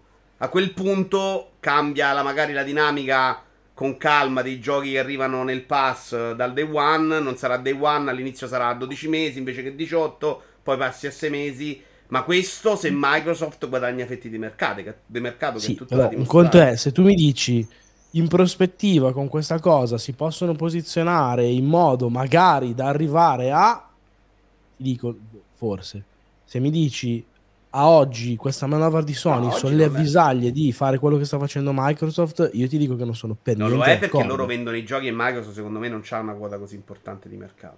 Il Eh, ma pass sta comunque crescendo. anche al netto Ah. della revisione del PlayStation Network non c'è niente di simile a quello Beh, che fa c'è Microsoft, Stray al day one, però per esempio è una Halo mossa che Infinite al day somiglia. one a zero. Cioè, Stray al day one, non ti sembra Zero. a te proviamo a avvicinarci a quel modello? Beh, anche Fall Guys è stato lanciato a PlayStation Plus, per Sì, sì, esempio. stati qualche Ogni tanto ha fatto sta roba. Io volevo solo fare una precisazione. Sony, ragazzi, che c'entra? Scusa Marco, No, stiamo, no, era per parlando, dire- ma, ma mi sa che non l'hai sentito. The Stray, Stray che viene lanciato al day one sul PlayStation Plus, secondo te non è una mossa che un po' prova a vedere, tastare il terreno? Ragazzi, ma, no, ma scusate, eh, ma, cosa, cioè, ma non è un gioco di Sony Stray, cosa c'entra? Vabbè, neanche i giochi indie che mette Microsoft nel pass sono suoi. Non è Eh, ma infatti il, punto non sono i pass. giochi indie di Microsoft, il punto sono i giochi first party. Sì, Cioè, ma che non sia quel modello, Marco, è evidente a tutti. Che Sony stia prendendo in Però considerazione. scusate, eh, cioè, no, no, aspetta un attimo perché su sta roba, cioè, se Annapurna decide di mettere Stray dentro lì, oppure Devolver me- aveva messo all'epoca Fall Guys, cosa c'entra con Sony e cosa c'entra con eh, il rapporto tra Sony che annuncia The Sony, Last of scusa, Us eh. che costa Cazzo, 80 c'entra con Sony, euro sì, e perché non è Microsoft che- che fa uscire non Forza è, non è che Motorsport Devolver e incluso. decidono di loro iniziativa, lo mettiamo e Sony deve Lo paga. Sony, l'ha detto quello Si di Hogwarts. Sony da lì paga no? per avere il gioco al Day Pass. Scusa, Non ho capito, pass- scusa, non ho capito Tommaso. Cioè, dico, non è che Annapurna e Devolver da sole decidono al day one noi mettiamo il gioco nel, nel, uh, nel PlayStation Plus. Vanno da Sony, parlano, Sony dice, sai che è una bella iniziativa, facciamolo. Cioè, come lo fanno loro, lo possono fare anche no, ma altri. secondo me paga proprio Sony. scu- Io do per scontato. Io chiarisco che intendevo dire che io sono più dalla parte di Marco, cioè secondo me non, non ci dice nulla su Sony, e già in passato aveva preso dei giochi, li ha messi al lancio su PlayStation Plus di terze parti, niente di che, però da qua ad arrivare a un, eh, che ne so, Ghost of Tsushima 2 a PlayStation Plus al lancio, No, ma io non, non ho detto che sono quello. Ho detto che hanno preparato il nuovo, secondo me, rebranding del Plus. È una roba che è pronta per diventare pian piano quella roba. In futuro, se Sì, le ma cose vanno fine quanto male. gli è costato a loro prendere il PlayStation Plus e unirci il Now e ogni tanto fare qualche accordo con le terze parti? Magari anche per intercettare il 5% di utenti PlayStation che hanno voglia dell'abbonamento, però cioè, secondo me non è una mossa che gli è costata troppo, ecco, e che sicuramente non No, ha e stravolto me loro non strategie. vogliono proprio fare quella cosa adesso. È evidente che non vogliono farla. Ma se Microsoft vince, perché quando comincia a tirar fuori un AAA ogni due mesi della Madonna, la gente la sposti sul pass. A oggi è molto più chiacchierato sto pass, almeno nell'ambiente di noi giocatori rispetto a un anno fa. Però sai, ho l'impressione che non sia neanche un mercato in cui puoi arrivare a inseguire dopo che per quattro anni il concorrente è stravantissimo. Cioè, se Sony volesse fare una roba del genere lo farebbe oggi. Cioè, secondo No, me ha la sua strategia, in questo momento ci vende i punta. giochi, no, non sono d'accordo. Oggi No, non è che non lo fa perché che non gli se- piace la strategia. sì, Oggi dice io se tu- vendo 10 milioni di copie di un gioco, chi te se incula? No, capito, intendo dire che preparare oggi il terreno, perché magari tra quattro anni devi farlo. Allora, tra quattro anni Xbox, se effettivamente quella strada aveva preso piede, non la raggiungi. No, no, ma non la raggiunge Sì, mai. io ricordo sempre che ragazzi quando si parla di Xbox, Pass e tutto, mh, ricordo sempre, e lo faccio letteralmente quasi ogni giorno, che tutto- tutti i discorsi varranno nel momento in cui il Pass costerà quei soldi Certo. veri. Cioè, perché adesso sono tutti abbonati fino al 2025 pagandolo 3 euro. Quindi, cioè, Sì, sì, però Ah. bisognerà pure vedere quando escono i giochi tutti e sei a Eh, fuoco, ho capito, cioè, però cioè, stiamo mettendo tutta una serie di Eh se, sì, certo, se io ma infatti vediamo. non boh, sono cioè, convinto che sia già vinta sta battaglia per niente. eh. no, esatto. Però è una possibilità. Una sono possibilità. convinto che Sony Io- qualcosa la perde in questo momento. Poco, ma la sta Mm, perdendo. non so, Vi- Vincenzo, io credo questo. mm, eh, sono aziende che non fanno delle scelte a cuor leggero o non si tuffano in eh, robe che non possono in qualche modo gestire. Se Sony non ha fatto una cosa del genere è solo ed esclusivamente perché oggi come oggi i soldi che si tirano fuori da quell'affare sono pochi. E non può permetterselo banalmente perché non è Microsoft. Microsoft Che è quello che tra l'altro ha detto letteralmente Jim Ryan. eh. Cioè, noi non possiamo permettercelo con il livello di qualità che vogliamo, il Cioè, livello è, di roba che è vogliamo.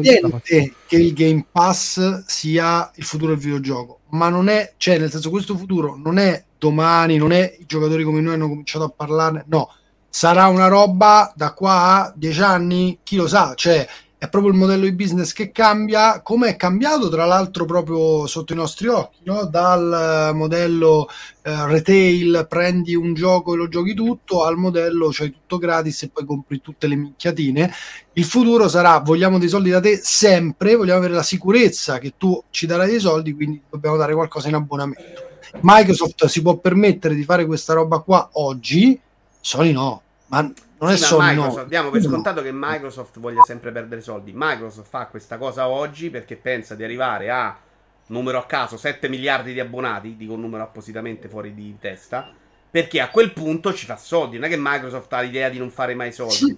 No, ma quel mai è tra dieci anni, Vincenzo. Non credo che Microsoft stia pensando a 10 anni, sinceramente. Secondo me Non loro lo hanno in testa che a 50 milioni di abbonamenti, vendendo i giochi fuori, vendendo i DLC Ma dentro. stai parlando alla... cioè la maggior parte dei giocatori hanno un paradigma totalmente diverso. Cioè il mondo del videogame fa soldi in una maniera totalmente diversa, cioè fregando la gente sul martello di Candy Crush. Questo è quello che succede oggi come oggi.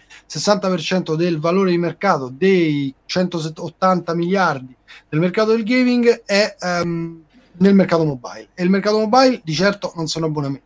Come fai a pensare che da qui a poco tempo un sistema completamente diverso che ti chiede i soldi in anticipo addirittura possa funzionare? Eh, Mi sembra sto pensando a. Microsoft, però non esattamente io. Sì, esatto, cioè non è, non è Vito Iuvara, la Vito la vita ma- versa. Ma loro la pensano proprio alla molto molto lunga, tanto possono permetterselo. Cioè, non è che se Microsoft quest'anno perde un miliardo di dollari, stiamo parlando di un miliardo di dollari, dice oh mio dio, falliamo. Non gliene frega un cazzo. Se lo perde Sony o se lo perde chi No, che sia. che sono due forze diverse messe Dai, in campo. Io proprio però gravissimo, capito? Quindi secondo me è un investimento per il futuro.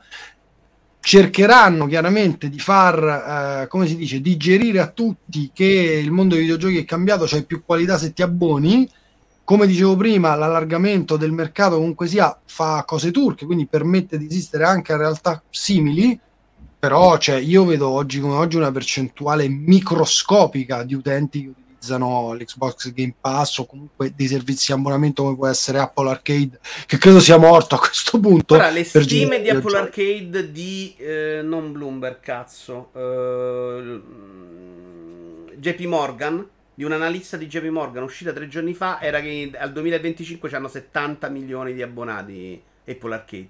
Non so da dove cazzo l'abbia tirato fuori, per me è assurdo. Wow. assurdo. Però secondo me è partita dalla base di oggi che non sono 5. Se fai sta stima, poi magari è credina. Allora, lo so. Apple ha, dalla sua il fatto che ha un miliardo e non so quanti iPhone sul mercato. Eh, però lo, lo guardi, quell'abbonamento sembrava ha perso completamente interesse per noi. Di- Vito, sì, sì, non sei tu, non sei Eh più no, tu. chiaro, capisci che abbiamo una percezione... Cioè, se io- allora, se io adesso avessi un bambino dell'età di 4-5 anni, io non gli comprerei un Nintendo Switch, anzi, forse io, io, Tommaso, gli comprerei un Nintendo Switch magari, gli darei il mio. Però io che non sono un appassionato di videogiochi, gli comprerei Apple Arcade perché sai che sono giochi sicuri, non c'è le pubblicità, non può spendere soldi per sbaglio, 5 euro al mese, ma che cazzo te lo fa fare di comprarti? Dai, comunque anche qui paroloni, cioè che Apple Arcade abbia, sia riuscita ad entrare nelle decisioni d'acquisto delle persone mi sembra anche un po' come si dice Lancio No, una provocazione dicendo che mentre tu ambizioso. pensi sta già giocando su Roblox. Simone, ma te lo danno dentro. Esatto, tu- esatto, Tu puoi esatto. prenderti l'abbonamento Apple One dove hai.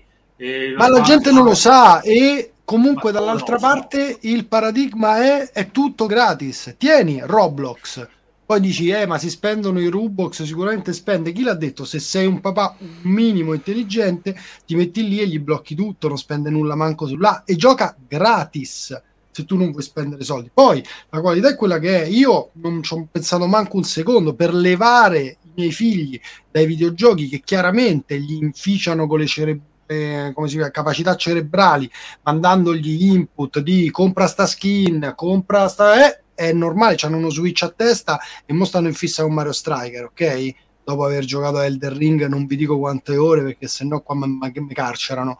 Detto questo, cioè, credo che il, il punto sia proprio... ehm, cioè, eh, lì devi battere il gratuito, cioè devi battere la Cina, devi battere Tencent, che non ha una minima Sì, intenzione però, di allora, noi- cioè, non è che ci sono solo quelli che non sanno un cazzo e quelli che sanno tutto. No, mezzo per c'è una carità, fascia- qualcuno c'è. c'è una fascia di genitori dove- che hanno una vaga cognizione del fatto che molta di sta roba gratuita è spazzatura e che ehm, senza dover stare lì a correre dietro al mercato eh, sai che di Apple ti puoi fidare e gli compri quella cosa lì. Secondo me, eh, gente Anche di Nintendo ti puoi fidare, ti ci Ma siamo sempre so, fidati. ma so, ma non- ma non- ma non sono io il target. Ma tra l'altro, cioè, scusami Tommaso, stai facendo sta cosa come, di, di, come se nel, nel, quadro Nintendo fosse in crisi, cazzo c'è Switch che vende ancora oggi un devasto di copie, cioè no, di unità e di software e di tutto. Certo, hai ragione, ma stavamo pensando a chi si rivolge, per esempio Apple Arcade. Secondo me si rivolge a quel... Poi è chiaro che Nintendo eh, continua a vendere, io secondo me anche in maniera abbastanza misteriosa perché cioè, boh, alcuni giochi che escano a 60 euro su Switch io non ce la faccio più, onestamente. Eh, cioè, Nintendo non ha le fasce intermedie, per me sta cosa qui. Io, io, io mi compro tutto. Su Ma considera davvero che il pubblico è molto da... variegato. Cioè, io ho parlato con gente che mi ha detto: Io gioco con Stadia perché non mi rompe le palle con un abbonamento. Mi piace un gioco, compro quello, fine. Cioè, la gente che quando ho detto, ma secondo me Game Pass in cloud è meglio, no, no, preferisco Stadia perché ci compro il gioco e basta, non voglio abbonamenti. Vabbè, in realtà proprio il punto che i giocatori sono l'offerta è, l'offerta è talmente varia, mio, eccetera, eccetera. Sì, sì, no, vabbè, Però secondo me sue... non è neanche impossibile un futuro incredibile in cui Microsoft ha un pass funzionante con 100 milioni di giocatori e per me possono farci i soldi e Sony che continua col suo modello. Assolutamente. Perché, perché i giochi suoi li fa in un certo modo, se li vende, poi lo chiamiamo modello 80 euro al day one, ragazzi, ma è modello 80 euro al day one sulla carta, su eBay a 60 euro, dopo tre mesi a 35, regalato dopo 18. Non è la stessa cosa di dire a 80 euro se non muori come fa Nintendo, che è quella cifra. Dopo sei anni e mezzo stai un euro sotto quando capita il 30% un giorno. Cioè, eh, secondo me il modello Ragazzi, 80 euro è un modello a scalare. Vi abbandono. Ciao, Ciao Simone. Simone. Peccato non aver parlato di Elder Ring. L'unico no, Simone, infatti, eh, a, luglio, a, luglio, faremo una puntata solo giochi. Ci serve per Elden Ring. Bene. Ci, sto, ci sto giocando anche io, ma ci serve uno bravo. No, no, non giocavo così tanto a un videogioco da Fallout 3, quindi da 12, 13, 14 anni, una cosa del genere. Dai, a luglio se non sei in ferie vieni a parlarci di Elden Ring. Assolutamente. Ciao ragazzi, grazie Ciao, a tutti. Simone. Amici, vi abbandono anche io. Vi Niente. ringrazio. Ciao Marco. Eh, non so se volete, cioè se vuoi una chiusura, in realtà abbiamo detto robe sul... Chiudi. Sul... Chiudi, chiudi Marco. Che no, no, dico in generale no, di questo E3 ti è piaciuto? C'era abbastanza ciccia? Giochi belli che sufficientemente il mercato dei videogiochi è morto? Come... No, secondo me si è vista comunque della roba bella. Cioè, io ovviamente tanto viene da, da, da impulsi sono dal mercato indie, però si sono comunque viste delle robe fighe, cioè per dire anche The Callisto Protocol mi sembra super interessante. Eh, vabbè, poi c'è stata la buffata veramente stile bulimia totale di giochi spazio horror che sono passati da zero a minchia avete rotto i coglioni in tre giorni. Però, cioè... Quanto è vera sta cosa che ogni tanto... Anche se Fort Solis non so se non si è capito se è, se è proprio quella roba là. Quale? Fort Solis. Beh, ma a prescindere da uno, però in generale... Sì, sì, no, tanta roba. Sì, sì, Anche routine, in The Invincible... Uh, 30.000 tutti così, però vabbè. Routine a me, a me, è sembrato già più interessante, però devo eh, dire che per, Callisto Protocol per me è troppo uguale, cioè cazzo troppo. Eh, c'è, lui, c'è lui dietro.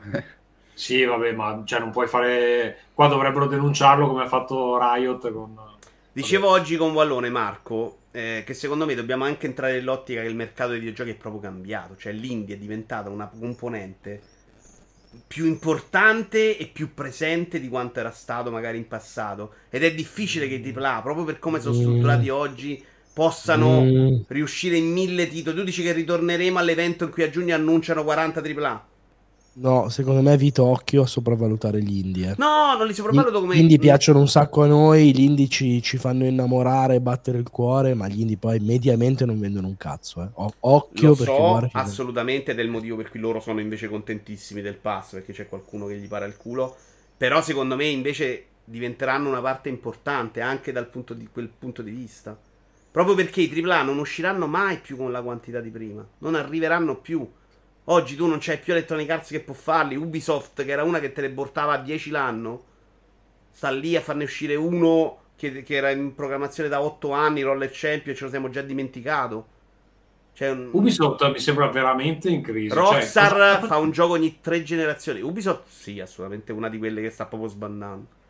Eh, Rockstar non fa uscire un gioco ogni tre generazioni ormai. Questa roba non è destinata a cambiare, non è una roba figlia di oggi. Secondo me è proprio quel gioco là che tendenzialmente uscirà di meno. Quindi avremo magari più Returnal. Ma forse sopravvalutiamo quanti veri AAA uscivano prima. Cioè, alla fine i giochi, chiamiamoli medi, sono sempre usciti, hanno sempre riempito le line-up, hanno sempre fatto chiacchierare. Io, cioè, giochi preso... del calibro di Red Dead e GTA sono veramente mm, Io però ho preso, a parte che lo vediamo, uscivano tre GTA in una generazione una volta e mo ne escono uno ogni quattro generazioni, quindi un po' è cambiato da quel punto di vista. Stavo sì, dicendo, ho visto i DVD diverse, con ambizioni diverse, Vito. Cioè... Certo, ma per quello dico, non è che sto dicendo, sto dicendo è cambiare quel tipo di Stanno gioco diventando là. sempre più grossi, ovvio. Chiamiamolo quadrupla quel gioco là è più grosso e uscirà di meno. Tu dici non uscivano tanti AAA intesi in quel senso, ma io sono andato a rivedere i DVD delle 3 2005-2006 col cazzo. Cioè, c'era roba, tanta più roba che il pubblico percepiva meglio di un lupino o di un Comunque, sifu. scusate, poi vado. Cioè, secondo me si sono viste delle robe interessanti e, ripeto, in generale, a prescindere da come poi sarà effettivamente strutturato, secondo me qualcosina proveranno a farla, ma mai le tre in senso lato, quella roba lì è purtroppo ir- irrecuperabile. Però, ripeto, secondo me le basi per continuare con questa roba che ha organizzato Kidi ingrandendola un po', strutturandola un po' meglio e gestendola anche, cioè mh, quest'anno è, è, anche stato un anno particolare, comunque ancora con tracce de, de, del Covid, eccetera, a livello produttivo, eccetera. Secondo me l'anno prossimo, se già sai che comunque qualcosina c'è, che è diverso, che ti costa meno, e anche a livello di comunicazione, magari una demo per quell'evento, una presenza un po' diversa, gliela dai e potrebbe non, cioè, mai tornare come era prima, quello mai però strutturarsi in maniera un filo più concreta di quest'anno. E comunque per me non è stato lo stesso da buttare, ecco. Va no, bene, per me da buttare no, mi sono divertito, c'è stata tanta roba, quando dovevo metterli insieme ho messo su, mi sembra, 78 titoli comunque mi sono interessati, 78 eh, trailer cioè, di roba esatto. figa, per me è bella, però se conto la roba grossa che so che piacerà di più al pubblico, quello che andava sul palco, il Call of Duty, il Dead Space, sì, sì, sì, certo. secondo me la stima è completamente a ribasso, cioè non è più quel mercato là. E sì, però credo... occhio perché secondo me il punto, e poi veramente vado, è a ribasso ma cioè adesso, perché per dirti, non è che Electronic Arts non li fa più quelli o la stessa Ubisoft, semplicemente non essendoci stata più la cornice dove prima eri un po' obbligato a esserci, quest'anno hanno detto, ma sai che c'è, visto che non c'è più un cazzo o quasi, io non ci vengo, mi faccio gli affari miei, ma nel frattempo Electronic Arts Dead Space Remake lo ha annunciato. Uh, Ubisoft si sa che Skull and Bones esce Call of Duty si è visto cioè comunque quelle robe ci sono. Poi sono d'accordo con te che numericamente forse ce ne siano meno però magari quello che dico è non facciamoci influenzare dal fatto che non si sono strettamente visti in questa settimana perché non è che se non c'erano qua non ci saranno. No, no, ma cioè, io parlo di una tendenza generale, non proprio di questa settimana. Cioè, a me sembra evidente. Anche che... perché per dirti, questa settimana non abbiamo visto Nintendo, ma Nintendo ci sarà come farà robe fighe. Non si è vista Sony e Diccelo Marco, Sony... diccelo un'anteprima cosa vedremo di Nintendo, dai. No, no, no. Sony... sai cose? Non lo so. No, no, no, no. no, no, no, no, no, no, no. Cioè, credevo che ci fosse qualcosa a, a breve, ma no. Evidentemente. Sembri no. uno che è stato minacciato dalla mafia eh, quando rispondi no. Sì, no, l'ha no, detto in un modo in cui sai che adesso mi sono convinto che lo sappia, cazzo. E scrivicelo in privato a noi, vaffanculo. Va bene. Uh, dai, ti sentiamo a luglio, Marco. Va bene, va bene sicuramente. Ciao, buona... ciao Marco. Ciao, buona continuazione con Round 2. Ciao, ciao, ciao, ciao, grazie, grazie mille. E vabbè, ragazzi, sto facendo vedere The Last of Us. Avete un parere sui remake che non devono costare 80 euro? Allora, The Last of Us, io ho sentito grandissime polemiche, ah ma non è un vero remake, eccetera. Io non riesco a capire questa polemica sui remake, perché il remake non è una cosa concettuale unica e indistruttibile, è un, un range di cose che si possono fare. Cioè, tu hai il remaster che è il gioco con gli stessi asset eh, certo che sono stati pre- ripresi e non so, fai l'upscaling, cambi la risoluzione, eh, migliori l'audio, eccetera. Però sono gli asset originali, ok? Il gioco originale, le inquadrature originali, il codice originale generalmente.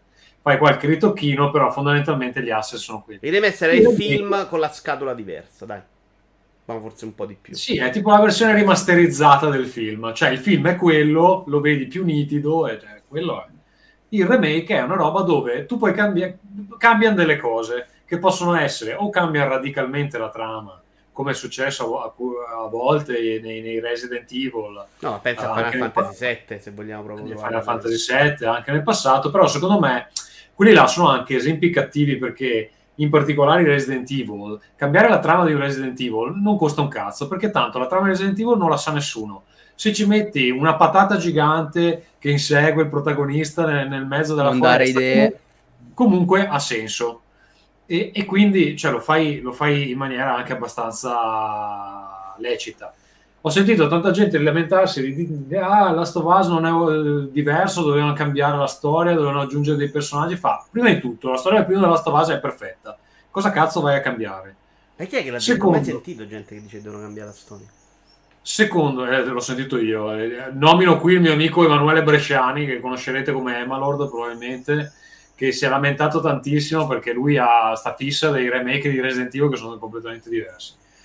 Secondo, Ella l'hanno chiamato parte 1 della parte 2 che è uscita due anni fa, non è che puoi ricambiarla di nuovo la parte 1 e adesso invece di, di Joel c'è eh, una che si chiama Jolene e, e, e, Ellie è un, non so, un, un facocero un facocero, cioè, che cazzo va a cambiare? Io anzi ho sentito un sacco di critiche al contrario a Final Fantasy VII perché ha cambiato, quindi secondo me No, c'è sta roba su The Last of non ho sentita. La roba e voglio rispondere alla chat che dice vogliamo giustificare l'operazione di solito. Sì, voglio giustificare questa cazzo di operazione. Scusa, Poi discutiamo. Il motore lo cambiano, il motore lo cambiano, il gameplay lo cambiano, l'audio l'hanno, l'hanno eh, migliorato. Voglio che giustificare il prezzo nuovo perché non sta scritto da nessuna parte che questa operazione debba costare quanto costa il gioco oggi. Perché lo spiego, ho scritto un pezzo per altro che mi sembra che deve uscire. Allora, fondamentalmente Sony perché fa questa operazione? Perché vuole... Perché la serie TV. No, a parte la serie TV. Sto vendendo il mio gioco per cui ho speso miliardi sotto prezzo perché sono passati 8 anni. Voglio venderlo a giocatori nuovi, un po' perché arriveranno per la serie TV, un po' perché arrivano su PS5.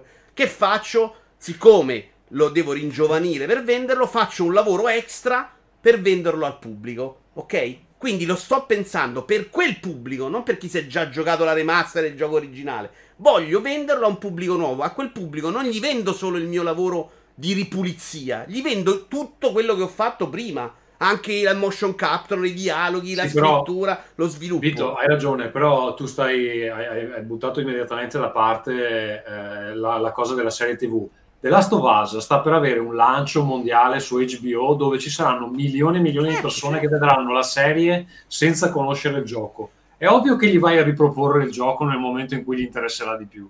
E glielo, glielo vai a riproporre in una versione nuova, ma poi tutto quel lavoro là non è che... Ma perché che secondo la gente quel lavoro glielo devi rivendere al prezzo da adesso 19 euro? Perché quello pensa la gente.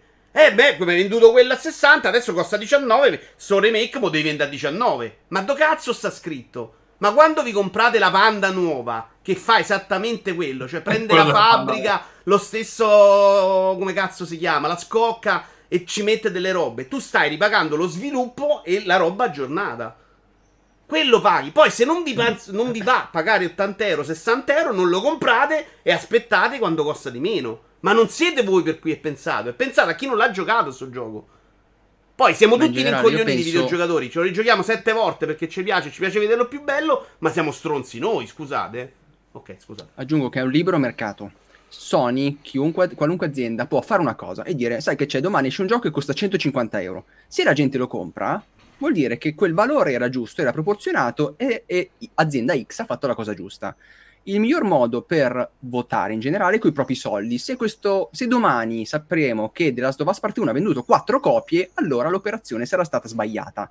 Se ne vende 5 milioni, vuol dire che l'operazione era giusta, che gli 80 euro erano giustificati, e Sony, in quanto azienda, può fare il cavolo che vuole con Questo i propri è evidente, però magari possiamo discutere se sia giusto o no farlo pagare così. Non stiamo parlando, cioè, è il stesso discorso della remaster di Mario, cioè lì non hai fatto il lavoro il discorso è che non, non sta rivendendo a voi sulla carta. Sono prodotti per rivendere l'intero prodotto come era stato pensato, il lavoro che c'è stato dietro all'inizio.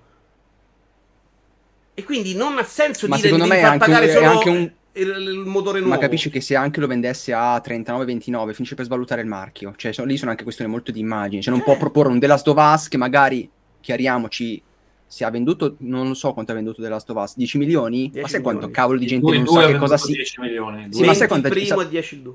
Sappiamo quanta gente non sa cosa sia The Last of Us.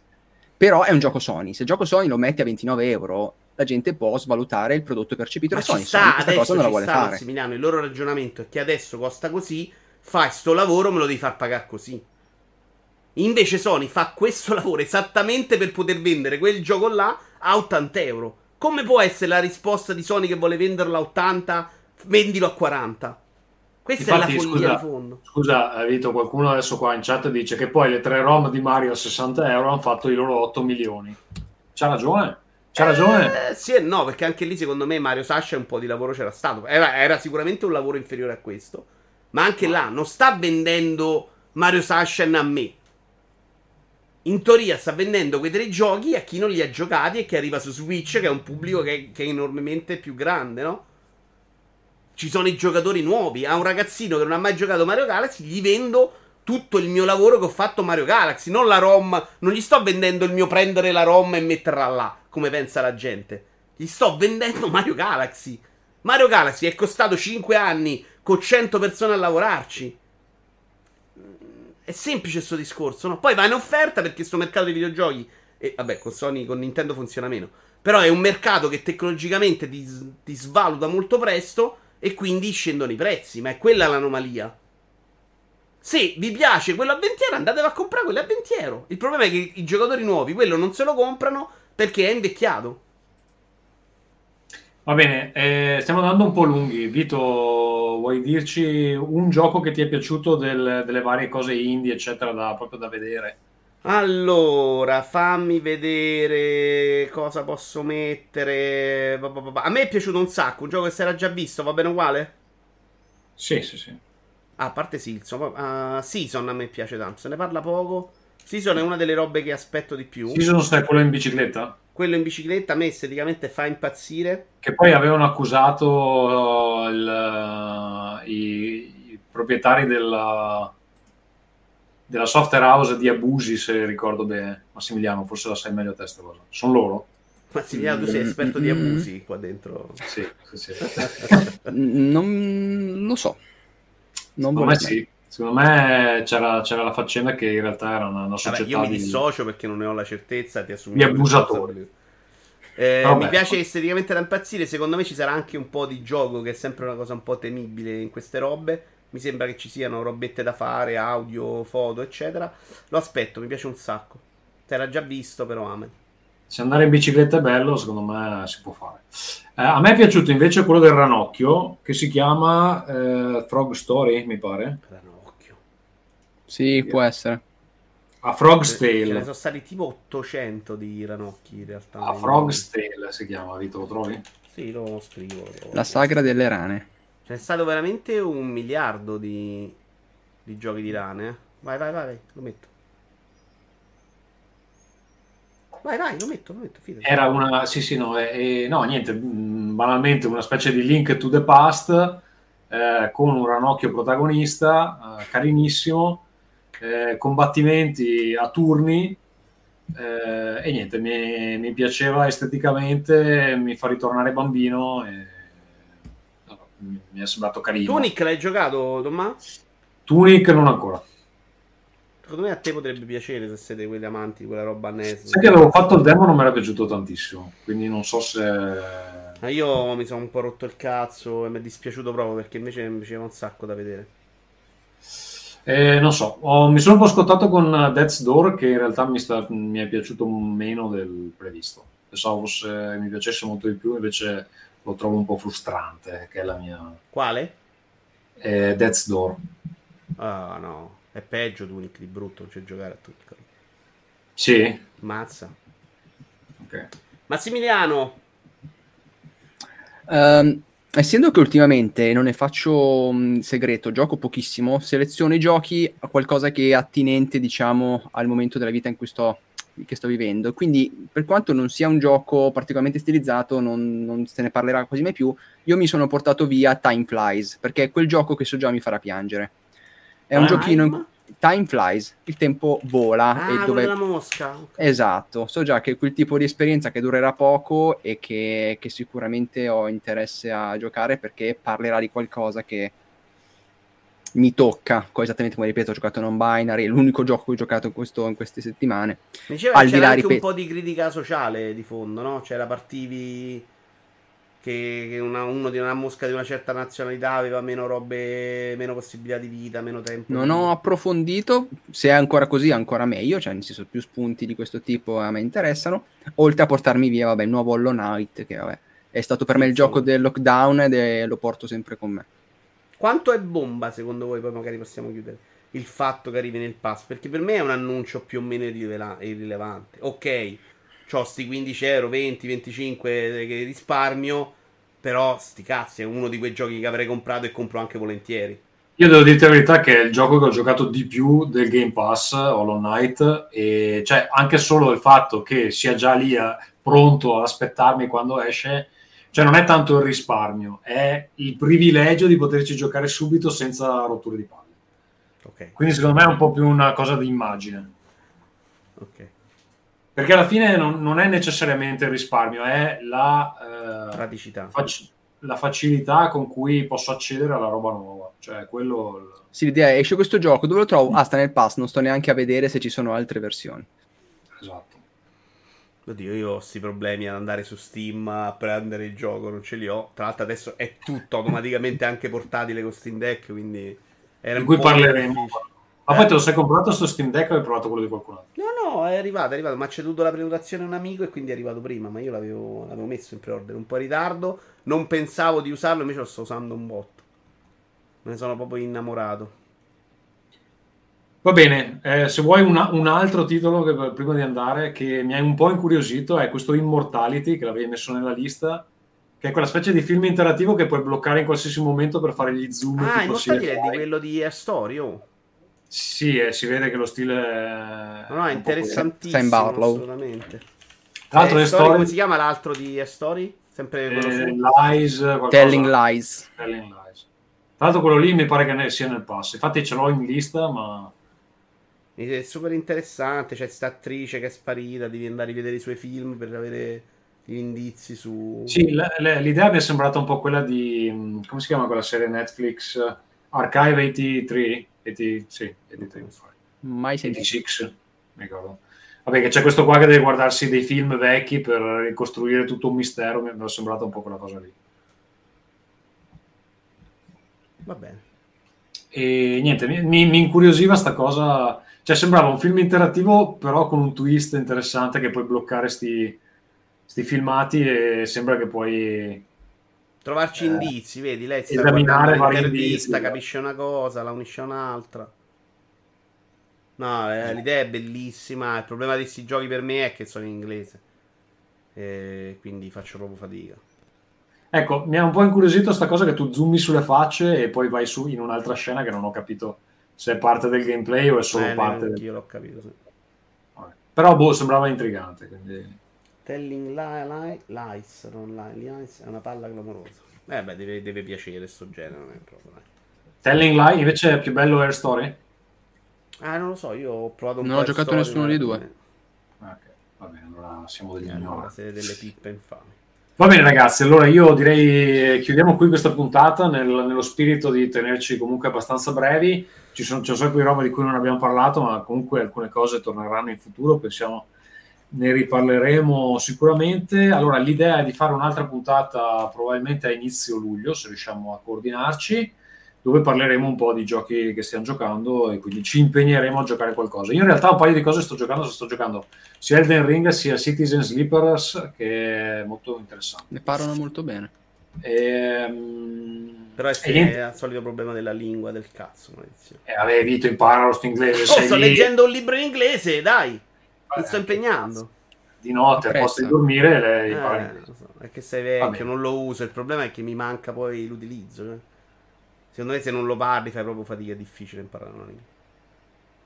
Va bene, eh, come si chiude questo episodio? Facciamo un ride, parliamo di videogiochi, quindi un cerchio eh? che si apre, si chiude e ritorna. Ti piace questo? Hai fatto una faccia orribile. No, non, non ti sto seguendo perché... Penso che non sappia cosa sia un ride. Parliamo di videogiochi, dovrebbe... Ride non lo sa, ma parliamo di videogiochi lo conosce. Il sito? Abbiamo fatto un sito noi, ti ricordi Froze che ha aperto il canale YouTube, è diventata una roba famosa, ok. Il cerchio della vita. Lo eh. andiamo là con queste persone, gliele portiamo là e lo salutano. Vabbè, Mi sembra un ottimo modo di chiudere comunque, a me sembra perfetto. Ciao a tutti! Ciao. ciao, ciao, ciao, amici. Ciao, ciao. ciao amici. È una ciao, roba amici. giovane, Tommaso. Se tu non hai la giovinezza, eh, devi impararle però perché stai mettendo al mondo un figlio. Poi che gli racconti? Non è che poi parlava sempre Vito Iovara che gli insegna la vita. Eh. ciao belli, è stato un piacere. Ciao ciao. Ciao, ciao a tutti, grazie. Ciao.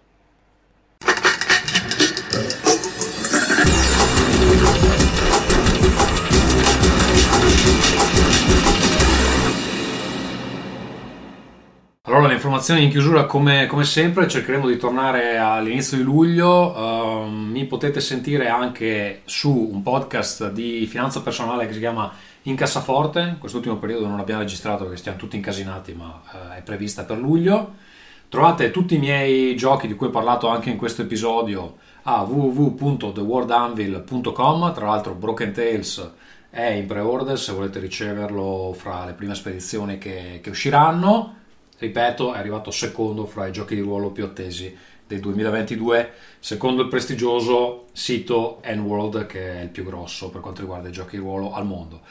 Allora, ehm, potete supportarci comprando tramite il link Amazon che trovate su uh, www.rincast.it, lo trovate nella bio Twitter Uh, lo trovate credo anche in calce agli episodi e se seguite su Twitch lo trovate anche fra le tile che Vito Iovara mette sul fondo del, del, canale. Per parlare con noi tutti i giorni potete venire su Telegram a telegram.me slash rincast. Se come i vecchi volete mandarci dell'email lo potete fare a rincast.gmail.com. Sui social cercate Rincast e ci trovate. Anche questo episodio è stato prodotto grazie a Producer, software del nostro ascoltatore Alex Raccuglia che permette appunto di editare podcast. Ciao a tutti, alla prossima. Ringcast.